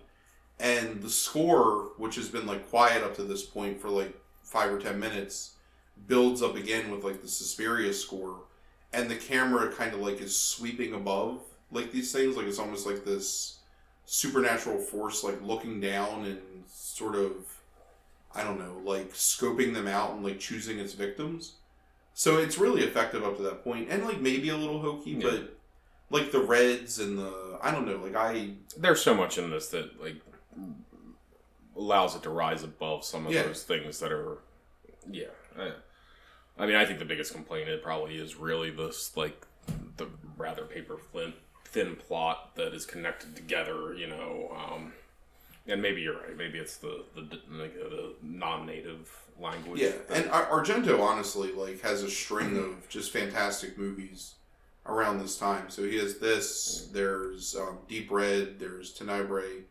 um, Inferno, and then Persona, all of which are fantastic. Um, Phenomena Oh yeah, I, I don't know why I keep saying Persona. Yeah, you probably really want to talk about that movie. Yeah, we we, we, we talked about some uh, some Bergman. Yeah. Um, just really great, like well done horror films that border the supernatural or overtly supernatural, but always have like psychological elements. I mean, he really is like for this time period one of the masters of just filming like your subconscious fears and making them like real basically. Um, and again like one of the things that i love the most about suspiria is that while terrible things are happening at night they're happening in well lit places. They're happening in places where it's not like a traditional horror setting. Like a guy the, the blind guy you're talking about with the dog ripping out his throat he's just walking across the plaza Sure. you know? It's just it's an open air place and there's police officers like a block away from him when it happens. So it's not like the isolated farmhouse the camp in the woods you know the haunted mansion in the middle of nowhere. Like these are populated areas. And the idea that these evil presence can still get you during these times I mean, it's pretty terrifying. Um, there's another movie that almost made this list because i really do love it um, that sort of has the same idea which is um, to the devil a daughter and it's it's got a very similar like feel. Like I'm not nearly as competent in terms of its direction, but honestly, like probably better plotted and better paced. Um, but just the same idea that like the supernatural can exist in plain sight because it's something that, like to quote that movie, you know, the supernatural is something that's not supposed to happen, but it does happen. And I think that's what Suspiria does the best is like there's all these rich people sending their daughters to this exclusive school where they're being murdered to like support the immortal life of this witch. Sure. I mean, it's very similar. Like, um, I have it on my mind because of my class right now, but like political ads, like you know, or just commercials do that all the time, where it's like if uh, you know. Uh, uh, subtly, like you know, if you're not really paying attention to the setting necessarily, but it's like any like a, a home alarm system or something like that. It's like it's always the trappings of um, upper middle class households Yeah. because it's the place you should feel the safest. Sure. You know, it's like you know, if it if it were done in you know, um, you know, row houses in an inner city, it's like it doesn't have the same effect because it's like people already have the assumption, you know, that maybe that place is not as safe. Sure. But it's like the upper middle class household, you assume to be safe. So very similarly, you know, it's it's just something that people like. You know, now it's commercialized almost like the idea, but at that time, I'm not sure if it was quite as prevalent. Yeah, I'm trying to think of other movies from that time period that kind of share the same idea. I can't really think of it Because we go like you know to just the other movies, like I mean, I guess Bay of Blood has a, may, maybe a little bit of that like going on, but it's Even like so, it's it's you look at the other movies on this list, it's like they're all places where horror might happen. yeah, like So- where it, it makes sense, Right. Yeah. But like in this one, I mean, honestly, it's a place, the least likely place for the horror to be, and like maybe the most, definitely like out of this list, the most overt like supernatural horror, Sure. like happening. Sure. Yeah. Um, I don't know, just Yeah. it it. I I saw Suspiria really early on in my life of like watching horror movies, and I loved it when I was a kid, and I've seen it probably like four or five times since then, including this afternoon watching it again, like in preparation for this podcast. But to me, like it holds up entirely. Like it's a Yeah. it's a beautiful movie. Um, even though it's a little clunky dialogue wise and like narrative wise, like you forget about those things. Even in small moments that maybe shouldn't be terrifying, like her in the car in the rainstorm when she's first like entering Munich, like it feels foreboding and it feels menacing. Bless you. Thank you. Even though there's nothing that to this point has shown you that it should feel that way, like it still feels that way, and it's it's really effective. Yeah. I mean, he's he's a brilliant director, like aesthetically. And it's a shame that he's kind of fallen off in the past couple decades Yeah. in terms of that because he really has not made a good movie in quite some time. But It happens sometimes. I mean, with older directors. yeah, If anybody's looking for this movie, by the way, um, the only place that you can actually find it when we were looking for it is a um, streaming app called Tubi, T U B I. um, which uh, it's the only place that you, that's available other than DVD for you to watch it. Um, it has ads, but um, it's free. Um, all the stuff on Tubi is. So I was not even familiar with the Yeah. streaming app before this time, but um, I, I think this is a, so. This movie's has been remade. Yeah. Um, more of like an inspired by, not a direct remake. Sure. That's being released um, early November. I think November second. next thing I was going to ask you, go ahead. Um, and I think that's why it's not streaming anywhere because I think they're trying to build Mm. anticipation and some distance between the original and this, so people go into this the new movie fresh without having seen the original. Yeah. Um, which I find to be like a really cheap tactic. Yeah, Um, but honestly, like from what I've seen from the trailers of the the the remake and just like some early like critical reaction, like it sounds pretty amazing. yeah, And yeah. it doesn't it doesn't sound It, it looks sounds like it has promise. Yeah, yeah, and it really feels like it's the best kind of remake, which is inspired by as Mhm. opposed to derivative of, Sure. right? So I'm actually really excited to see it. it's not Psycho being remade shot for shot. Yeah, which is Yeah. ridiculous. Sure. Um, so yeah, I mean, if Yeah. if you appreciate horror, if you're if you have if you're not like squeamish about seeing blood and you appreciate like really powerful like aesthetics, like it's definitely worth watching. And again, like I said with Deranged, like probably one of my top ten, top twenty horror movies of all time. And I'm just really happy that um I did a, we did a horror list and I got to talk about Argento rather than Fulci. Um, You almost talked about Fulci because we almost did uh, the Beyond, but Yeah. because I do love that movie. Um, yeah. Okay. um, so moving on to um, probably the biggest horror movie, like really the 1970s, uh, when it comes down to it, like at least in hindsight. Um, number one is the Texas Chainsaw Massacre, which was put out in 1974, directed by Tobe Hooper, uh, starring Marilyn Burns, Gunnar Hansen. It's at 88% from critics on Rotten Tomatoes and 81% by the audience. If you want to go ahead and just tell us what this movie's about. Um. So full disclosure before I start, like just with like the plot synopsis. If you pressured me to tell you what my favorite movie of all time is, my answer would be Texas Chainsaw Massacre. Um, we talk a little bit about like preparation for the podcast just in passing, but like a little bit behind the curtain, you know, when we come up with the list, like when when Chris sort of like comes up with a theme and then I make my list, I don't really do a lot of preparation. Like sometimes I'll watch the movies again if I haven't seen them, but I don't write down my thoughts. I don't like do a lot of real like prep work for it. I kind of would. I, I prefer to do it like naturally. Mhm. I actually had to do prep work for this because I feel like I could talk about Texas Chainsaw for two hours straight and still not hit everything that I love about this movie. So if I tend to, if, if it feels like I'm saying too much, it's just because like I love so much about this movie. Mhm. Um, so again, like all great horror, it's a pretty simple plot. Um, there's a group of early 20s kids in the 70s um, who are going to Texas to, number one, like sort of claim the remains of their grandfather from a graveyard that's been like vandalized, and then visit the old homestead.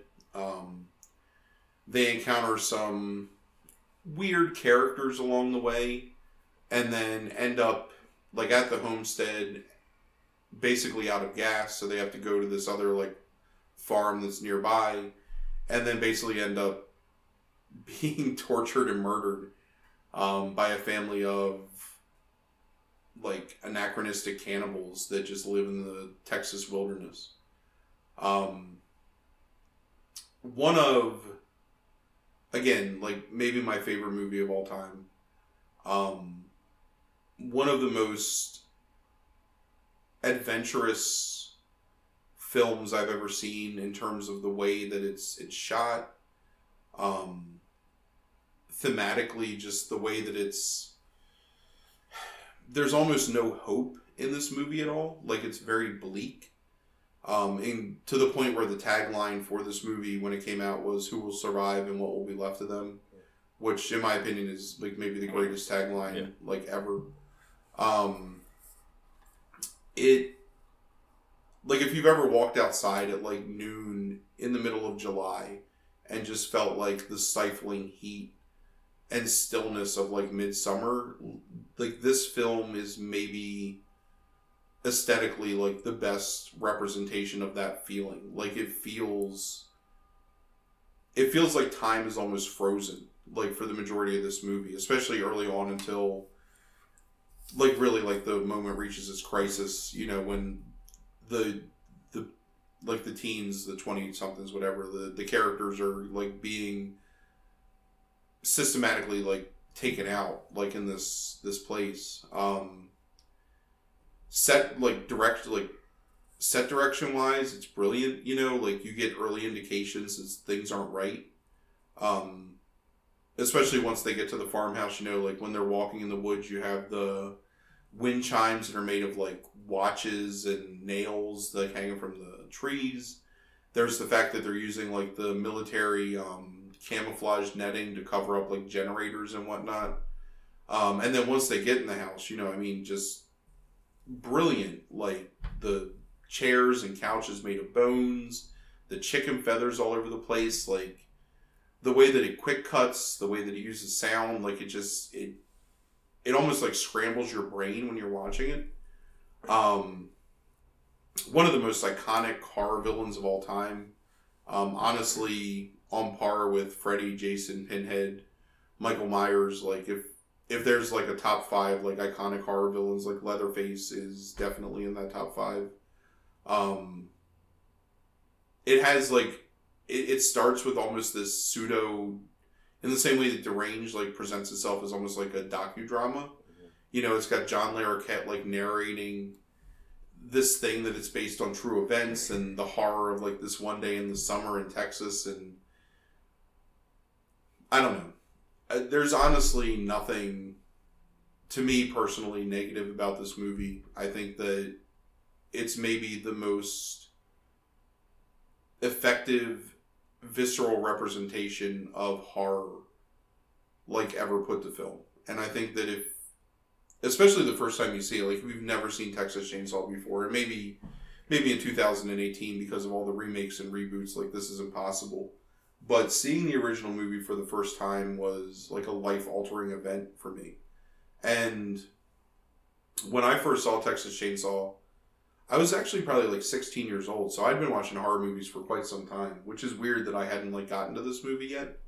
But um, my parents had gone out of town, and we, you know, my parents like I grew up in rural Maryland, um, between like two farms, one of which was like semi abandoned, and so my parents had gone out of town, and I had rented this as one of my five movies to watch over the weekend. And so it's one o'clock in the morning, and I'm watching this movie in the middle of the summer, like by myself, like surrounded by woods and farmland. And it was like a really like affecting experience mm. and very like tense.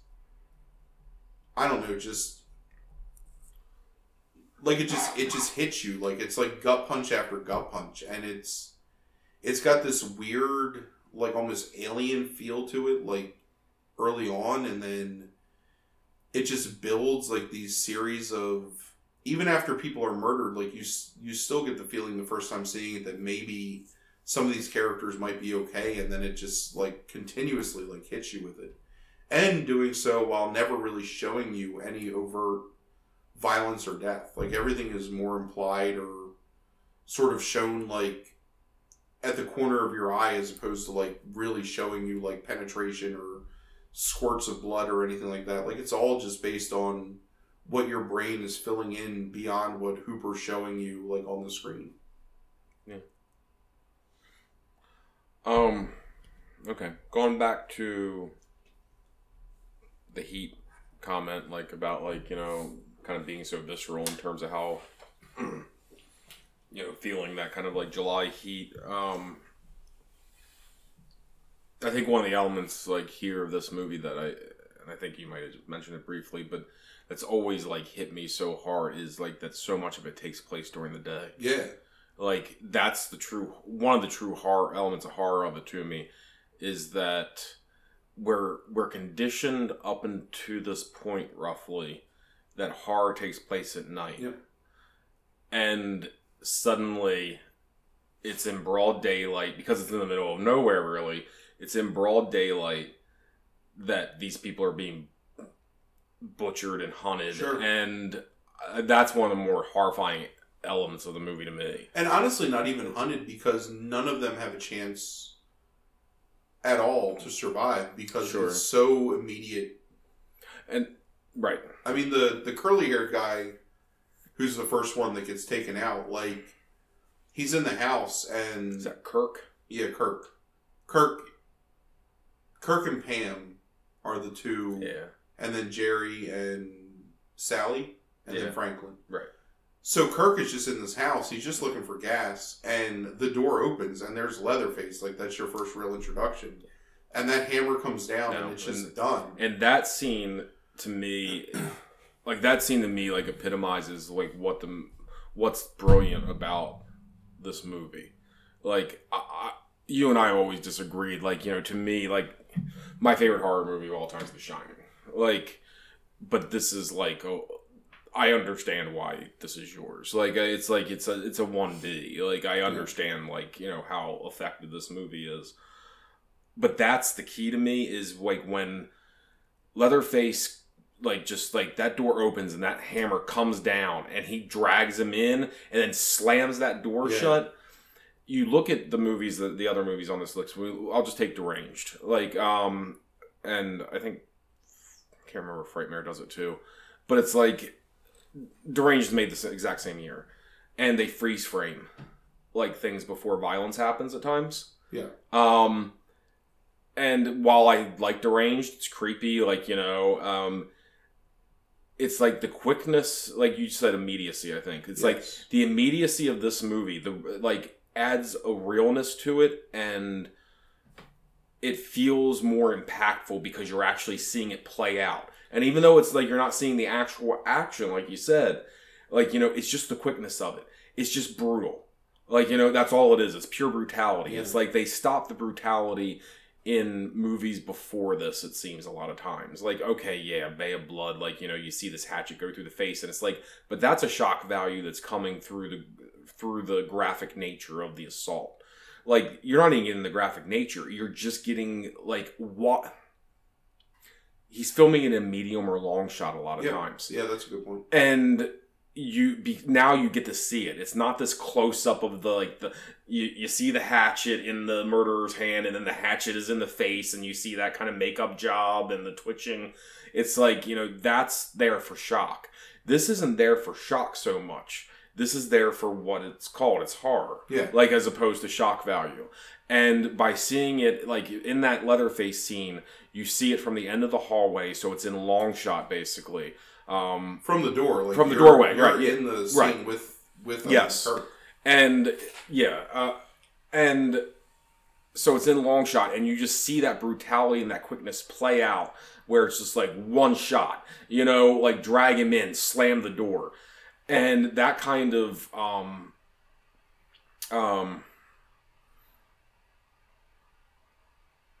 that kind of um yeah like just like immediacy i, I can't think of any other word Yeah. of it is what separates and like moves this forward to me ahead of like all the other horror films at the time that had been out Sure, because it's it's almost avant garde in the sense that the horror is more the horror is less what's happening to the people and more how it's affecting you.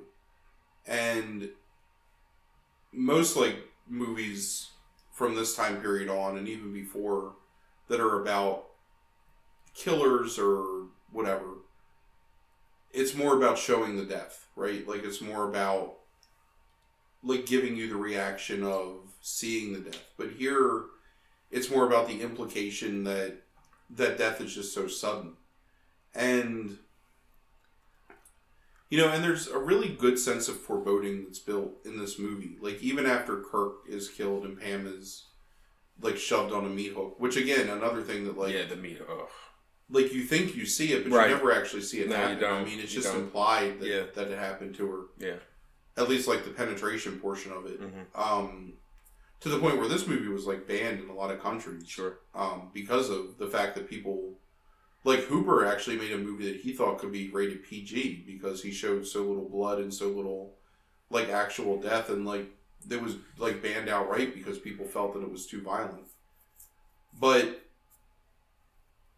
you know, when when Pam and, and Kirk are walking up to the house the first time and she's got that swing that she's sitting on and it's just like the way that it frames through the structure of the swing set like up to the porch and just the stillness and desolation of the area without showing like any dilapidation to the house. Like the house isn't falling apart or anything. It just like you feel that foreboding. And the first time you see it like you don't necessarily know why it feels uncomfortable but it still feels uncomfortable because of you know the low angles and just the way he films it. And i don't know.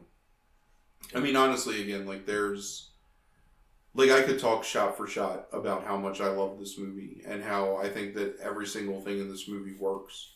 Um, but just like in in broadcloth or whatever, like I think that I think there's no more effective movie that just makes you feel like the abject horror of senseless like violence, really. Yeah. Uh, so I, I want to turn a little bit to a couple pieces of criticism. Did you reread reread Ebert's review by any chance? I didn't want to. Um, I haven't read it since I was like 16 years old. 17 right, yeah. Um, because I know we've talked about this off air before and like Ebert's thoughts on it. So Ebert gives it two out of four stars. Um, and I'll start with his positives first. Like his his because he does he he's a little dismissive, sure, but he says that he has a grudging admiration for the technical aspects of this movie and thinks that they're fairly well done throughout. Um, and puts it in what he calls select company with Night of the Living Dead and Last House on the Left. Films that he says are, quote, better than the genre requires. So he's putting it in pretty high company in the sense of like how he views horror Sure. like in terms of its technical abilities and those kind of things. Um, but I mean, his main criticism of the genre is that um, that it has no value other than the terror it produces. Like for instance, he says that no motivation, there's no motivation, no background, no speculation on causes is evident anywhere in the film. It's simply an exercise in terror, and to him, like those type of movies that are like that hold no merit or weight to them outside of their technical proficiency in achieving that end.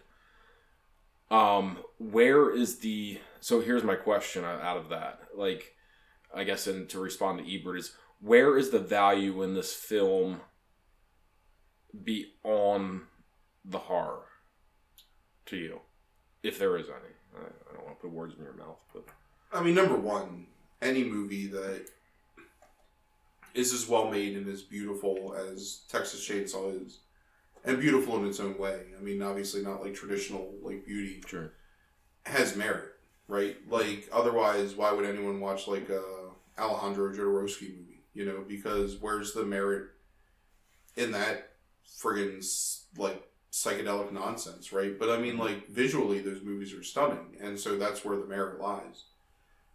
I, I think again, and we, we we've talked about this before, and I'm sure it'll come up again because I, I truly feel that it's important to talk about. Is that I think horror gets dismissed because people inherently feel dirty about being scared. It's like the same thing as pornography, right? Like you want to watch attractive naked people have sex because it's appealing, but you don't necessarily want to talk about the fact of why that's appealing because we have such a puritanical like society.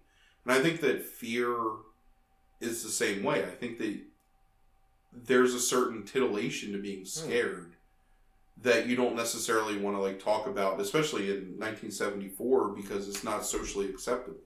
Right. You know, because people are so closed-minded that they can't see a benefit in embracing the fact that as a human being you have a range of emotions and not everything in your life is going to be pristine and like sacrosanct and like it's going to turn out well you know i mean like bad things happen and i think that embracing those things is a natural part of being a morally conscious human being and I mean, obviously, like there are certain movies that are one hundred percent meant to do nothing but titillate you.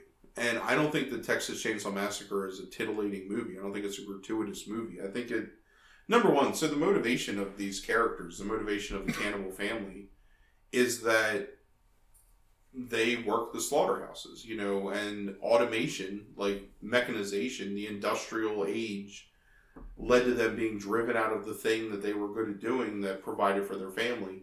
So now they have to provide in other ways. so they run this rundown gas station in the middle of nowhere and they murder people and eat them. Is that like a robust motivation? Like, no. But it's enough that it explains as much as this movie needs explanation, like why it's happening. And, and and when what's buried underneath that is a critique of capitalism. Sure. And This is what capitalism leads to. I mean, Hooper is a Is pretty cannibalism. yeah, pretty like liberal guy at this point. Sure. Sure. Um, I don't really know his politics, but you know, he's Yeah. a young filmmaker, in the Sure. same way that you watch like early movies from Spielberg and Lucas and Coppola, Sure. and you can see like, Yeah. and I use those guys because they're coming into their own at the same like Yeah. time period. You know, you can see like that idealism in it, and Hooper is an idealist that's showing his idealism almost like through the complete opposite method of like showing the bleakness of humanity and the bleakness you know almost like the emotional and moral desolation that can exist when people are just trying to survive Yeah. and you know the performances in this movie aren't i mean most of these actors are not people that went on to become like famed actors i mean there's only maybe jim jim Siedow as the proprietor and you know Gunnar Hansen as Leatherface and Marilyn Burns I think has been in a, was in a few movies. John Larroquette who you can't really count like doing the Sure, narration for it, but most of these people are just local Yeah. actors. I mean Hooper was making them work seven days a week in the middle of July in like 110 degree heat, and they were just kind of crazy. And he, you know, it shows, but it's I don't know. I, I think that I think that you need to be scared once in a while. And I think that in order to be a truly complete human, you need to understand that you're going to have different emotions and different feelings. And it's okay to have those feelings. You know, like just like as long as no one's like being hurt or being like forced into it, like there's really nothing wrong with pornography. And horror movies are the same. Like it fulfills a basic human need to be scared without the actual threat of true like bodily harm to yourself, right? Mhm. Like to feel that way without actually being in a situation where you could be in true peril. And I think that's an important thing, you know. I and again, I when you read like Ebert reviews from much later in his life, I think that he comes around to the idea that that's true. But in the early '70s, like you would have gotten, I, I would imagine, blacklisted if you came out in defense of some of these movies. Yeah. So Um, have you ever uh, read Stephen King's "Why We Crave Horror Movies" essay that he wrote? mm, maybe. Um, I mean, it's, it's he echoes a lot of what you just said in terms of like the need for these kind of things. Um, he says in it that the potential lyncher is in almost all of us, and every now and then he has to be let loose to scream and roll around in the, in the grass. Our emotions and our fears form their own body, and we recognize that it demands its own exercise to maintain, proper muscle tone. Certain of these emotional muscles are accepted, even exalted in civilized society. They are, of course, the emotions that tend to maintain the status quo of civilization itself love, friendship, loyalty, kindness. These are all the emotions that we applaud, emotions that we have immortalized in the couplets of Hallmark cards. When we exhibit these emotions, society showers us positive reinforcement. We learn even um, before we get out of our diapers. Um, when, as children, we hug our rotten little puke of a sister and give her a kiss, all the aunts and uncles smile and twit and cry. Isn't he the sweetest thing? Um, we get treats for those kind of things, he says. But if we deliberately slam the rotten little puke of a sister's fingers in the door, sanctions follow um, from the aunts and uncles and parents instead of, um, you know, treats. Um, he says anti-civilization emotions don't go away; they demand periodic exercise. We have such sick jokes as "What's the difference between a truckload of bowling balls and a truckload of dead babies?" Um, such a joke may surprise a laugh or a grin out of out of us even as we recoil, a possibility that confirms the thesis.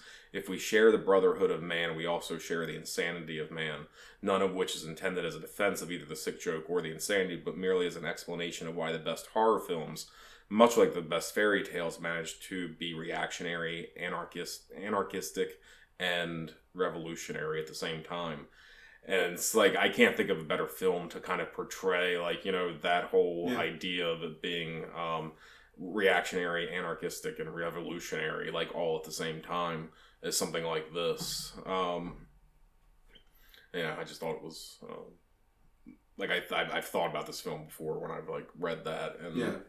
Um, and it seems like a really good, just like echoing what you were saying about Ebert is like this isn't like he doesn't like it because he's personally offended, and it's like we've seen that in Blue Velvet when we talked about David Sure. Lynch. You know, he didn't like the way women were treated, so therefore, you know, it's not a good movie. I don't Or- like how it makes me feel. I don't like how it makes me feel. Right, and it's, kind like of this. what we're coming into in this day and age. It Really, is. like right now is Yeah. that people feel like if something makes them uncomfortable or if it's personally offensive to them, that it doesn't have any merit whatsoever. Sure. But I think sometimes you have to like, you know, whatever. Like to go with like Bergman kind of as an example. Like you have to look through that glass darkly, right? Like you have to be mm-hmm. able to Yeah. see like your dark reflection to kind of truly appreciate the light. Like there's no like what is good without evil to reflect against and so like in order i, I honestly feel i mean i'm not the most well-adjusted person but i'm definitely not like antagonistic or violent towards people and i think one of the reasons that is is because i allow myself an outlet to Right. you know look at like the worst parts of humanity without having to get involved in it myself Sure. and i think that film is one of the greatest ways to do that Yeah. and definitely again so much I could talk about in this movie that I love, like scene for scene. Yeah. But just one of my absolute favorite films of all time. And Mhm. I own Texas Chainsaw Massacre, two VHSs and three DVDs.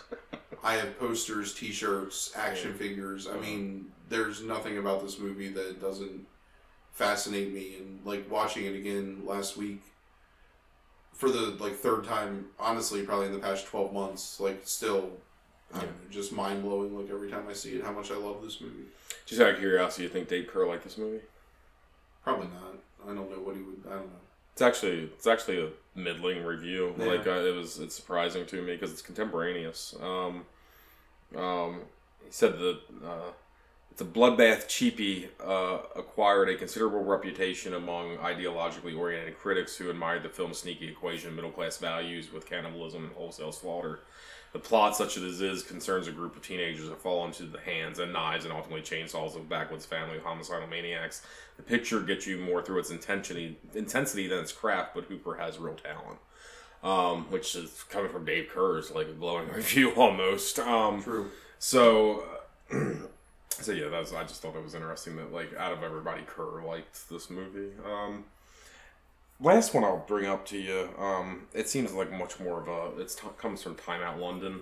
It's a little bit more of like a modern review, but um, it claims that the movie's woman hating.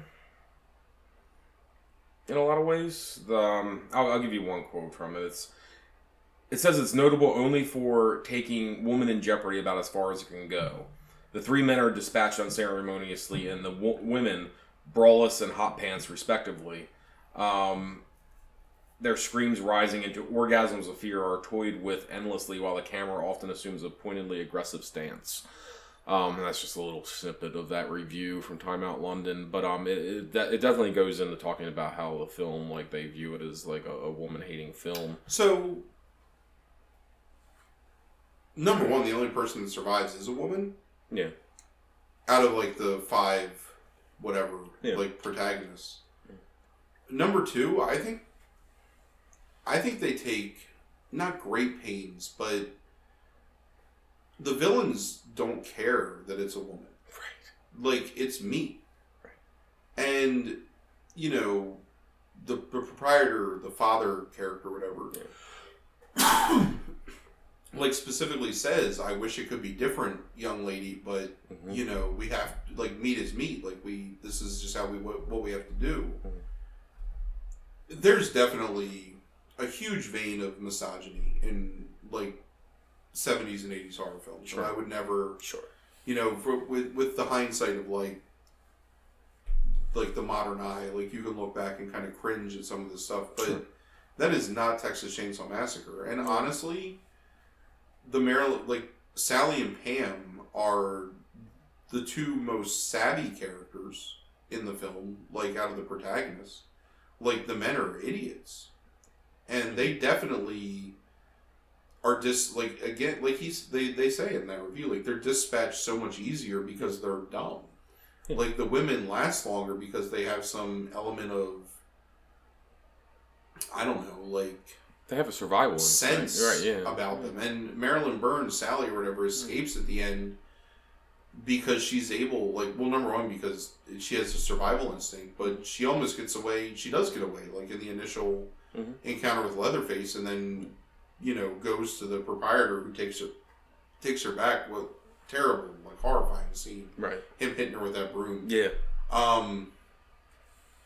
Yeah, that's that's that's that's bad criticism. Like, look, I understand Ebert's criticism. I understand what Dave Kehr's saying. Like, Yeah. especially from that time period, but that just feels like somebody who's trying to make a point about something else and just using a popular horror film is their platform. Like, I I don't think there's any legitimacy to that criticism at all. All right. Any final thoughts? On Texas Chainsaw, Yeah. I, if you've never seen the original, you need to watch it. Um, I would. How do you feel about the sequels and remakes and all that stuff? I'll ask that real quick. Uh, the second is. I really enjoy the second movie, Mhm. although I don't know that it's necessarily a good sequel. I think it's almost a parody. Yeah. Um, which is funny, like Hooper, like going back and like parodying his own film by making it like this grand guignol, like over the top, whatever. Um, the third one is mediocre. Uh, Next Generation's not very good, but whatever. Um, Next all- Generations plays a comedy a little bit. Yeah, too. yeah, yeah, yeah. So does the third one. I mean, the Yeah. third one's just Yeah. over the top. Right. Um, the modern remakes and sequels are middling at best to unwatchable at worst. Uh, they don't they don't understand what makes the original scary. Yeah. And they try to compensate by being like quote unquote like over the top crazy. You know, with um R. Lee Ermey and stuff. It's just it's just bad. It's it's not very good cinema. Um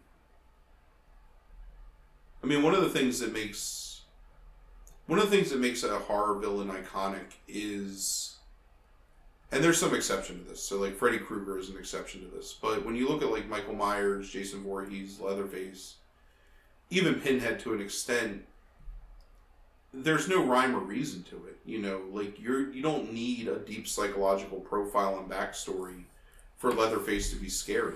You know, and so like it was a problem with the Hills Have Eyes remake. Like when you put too much backstory in it, it removes the mystery, and a lot of times the mystery is the most horrifying element. And I actually would argue that Leatherface has, through the subtlety of Gunnar Hansen, has more characterization Oh, yeah. in the original than they ever does. like in, when he's putting his head in his hands. Mhm. Like basically, like it's almost comedic when you see it because it's like Leatherface is like, "Where the fuck are these people coming from?" right? Like, yeah. why you you almost feel bad for, for him. Yeah. Right. and he's confused. Like he doesn't Yeah. understand like why he has to keep killing Yeah. these people. Like And the way they, they mistreat Leatherface. Yeah. I mean, well, making him dress up like a woman at the end. sure. too, Yeah, yeah. like- Right. Yeah. maybe if anything is about like misogyny it's that and the Sure. fact that leatherface is like subjugate when when they're using him as a servant they make him dress like a Well, I saw somebody it was in I think in one of the um, one of the notes for a special DVD release mentioned that um they see it as um that scene as a uh as a perverse like statement on the American family in that there's it's basically like father in the proprietor Mhm. um wife in Leatherface and then like teenage son it's almost like a it's a it's a joke on like sitcoms yeah almost well because leatherface is trying to like in a really crazy way like make peace between the two of them while Yeah. they're arguing Yeah. and Mhm. the hitchhiker character is you know like basically like sucks to you dad like i'm gonna do Right. what i want sure yeah. um No, I thought it was a pretty like. Uh, yeah that's that, that, that that's an apt yeah. almost like an American Gothic type thing too, in the way that like the grandfather is the breadwinner and he's Mhm. like this. Well, I mean, you think he's like a corpse, but he's like this stoic. I don't know. Again, we could talk about it for hours. I mean, I could literally talk Sure, about Texas Chainsaw for like three or four hours straight, probably, and not stop. Yeah. Okay. Um, so we'll end it there. Um, so everybody, if um, you have any of your own lists that you uh, have any ideas for, please feel free to email us at two guys five movies at gmail.com. That's the number two and five, two guys five movies at gmail.com. You can also friend us on Facebook um, at the same name. Uh, next week we will be doing our retrospective on the Phantasm franchise um, and be looking at that. And uh, we've also decided we're going to take a little bit of time to talk about um, and review the Haunting of Hill House Netflix series, um, considering it's still going to be October and um, it's a new horror series. So we're going to take some time to talk about that. Two guys, ten episodes. Yeah. There. Um, okay. Um, so thank you for listening, and um, hope everybody has a good week. Yeah, thanks. Have a good night.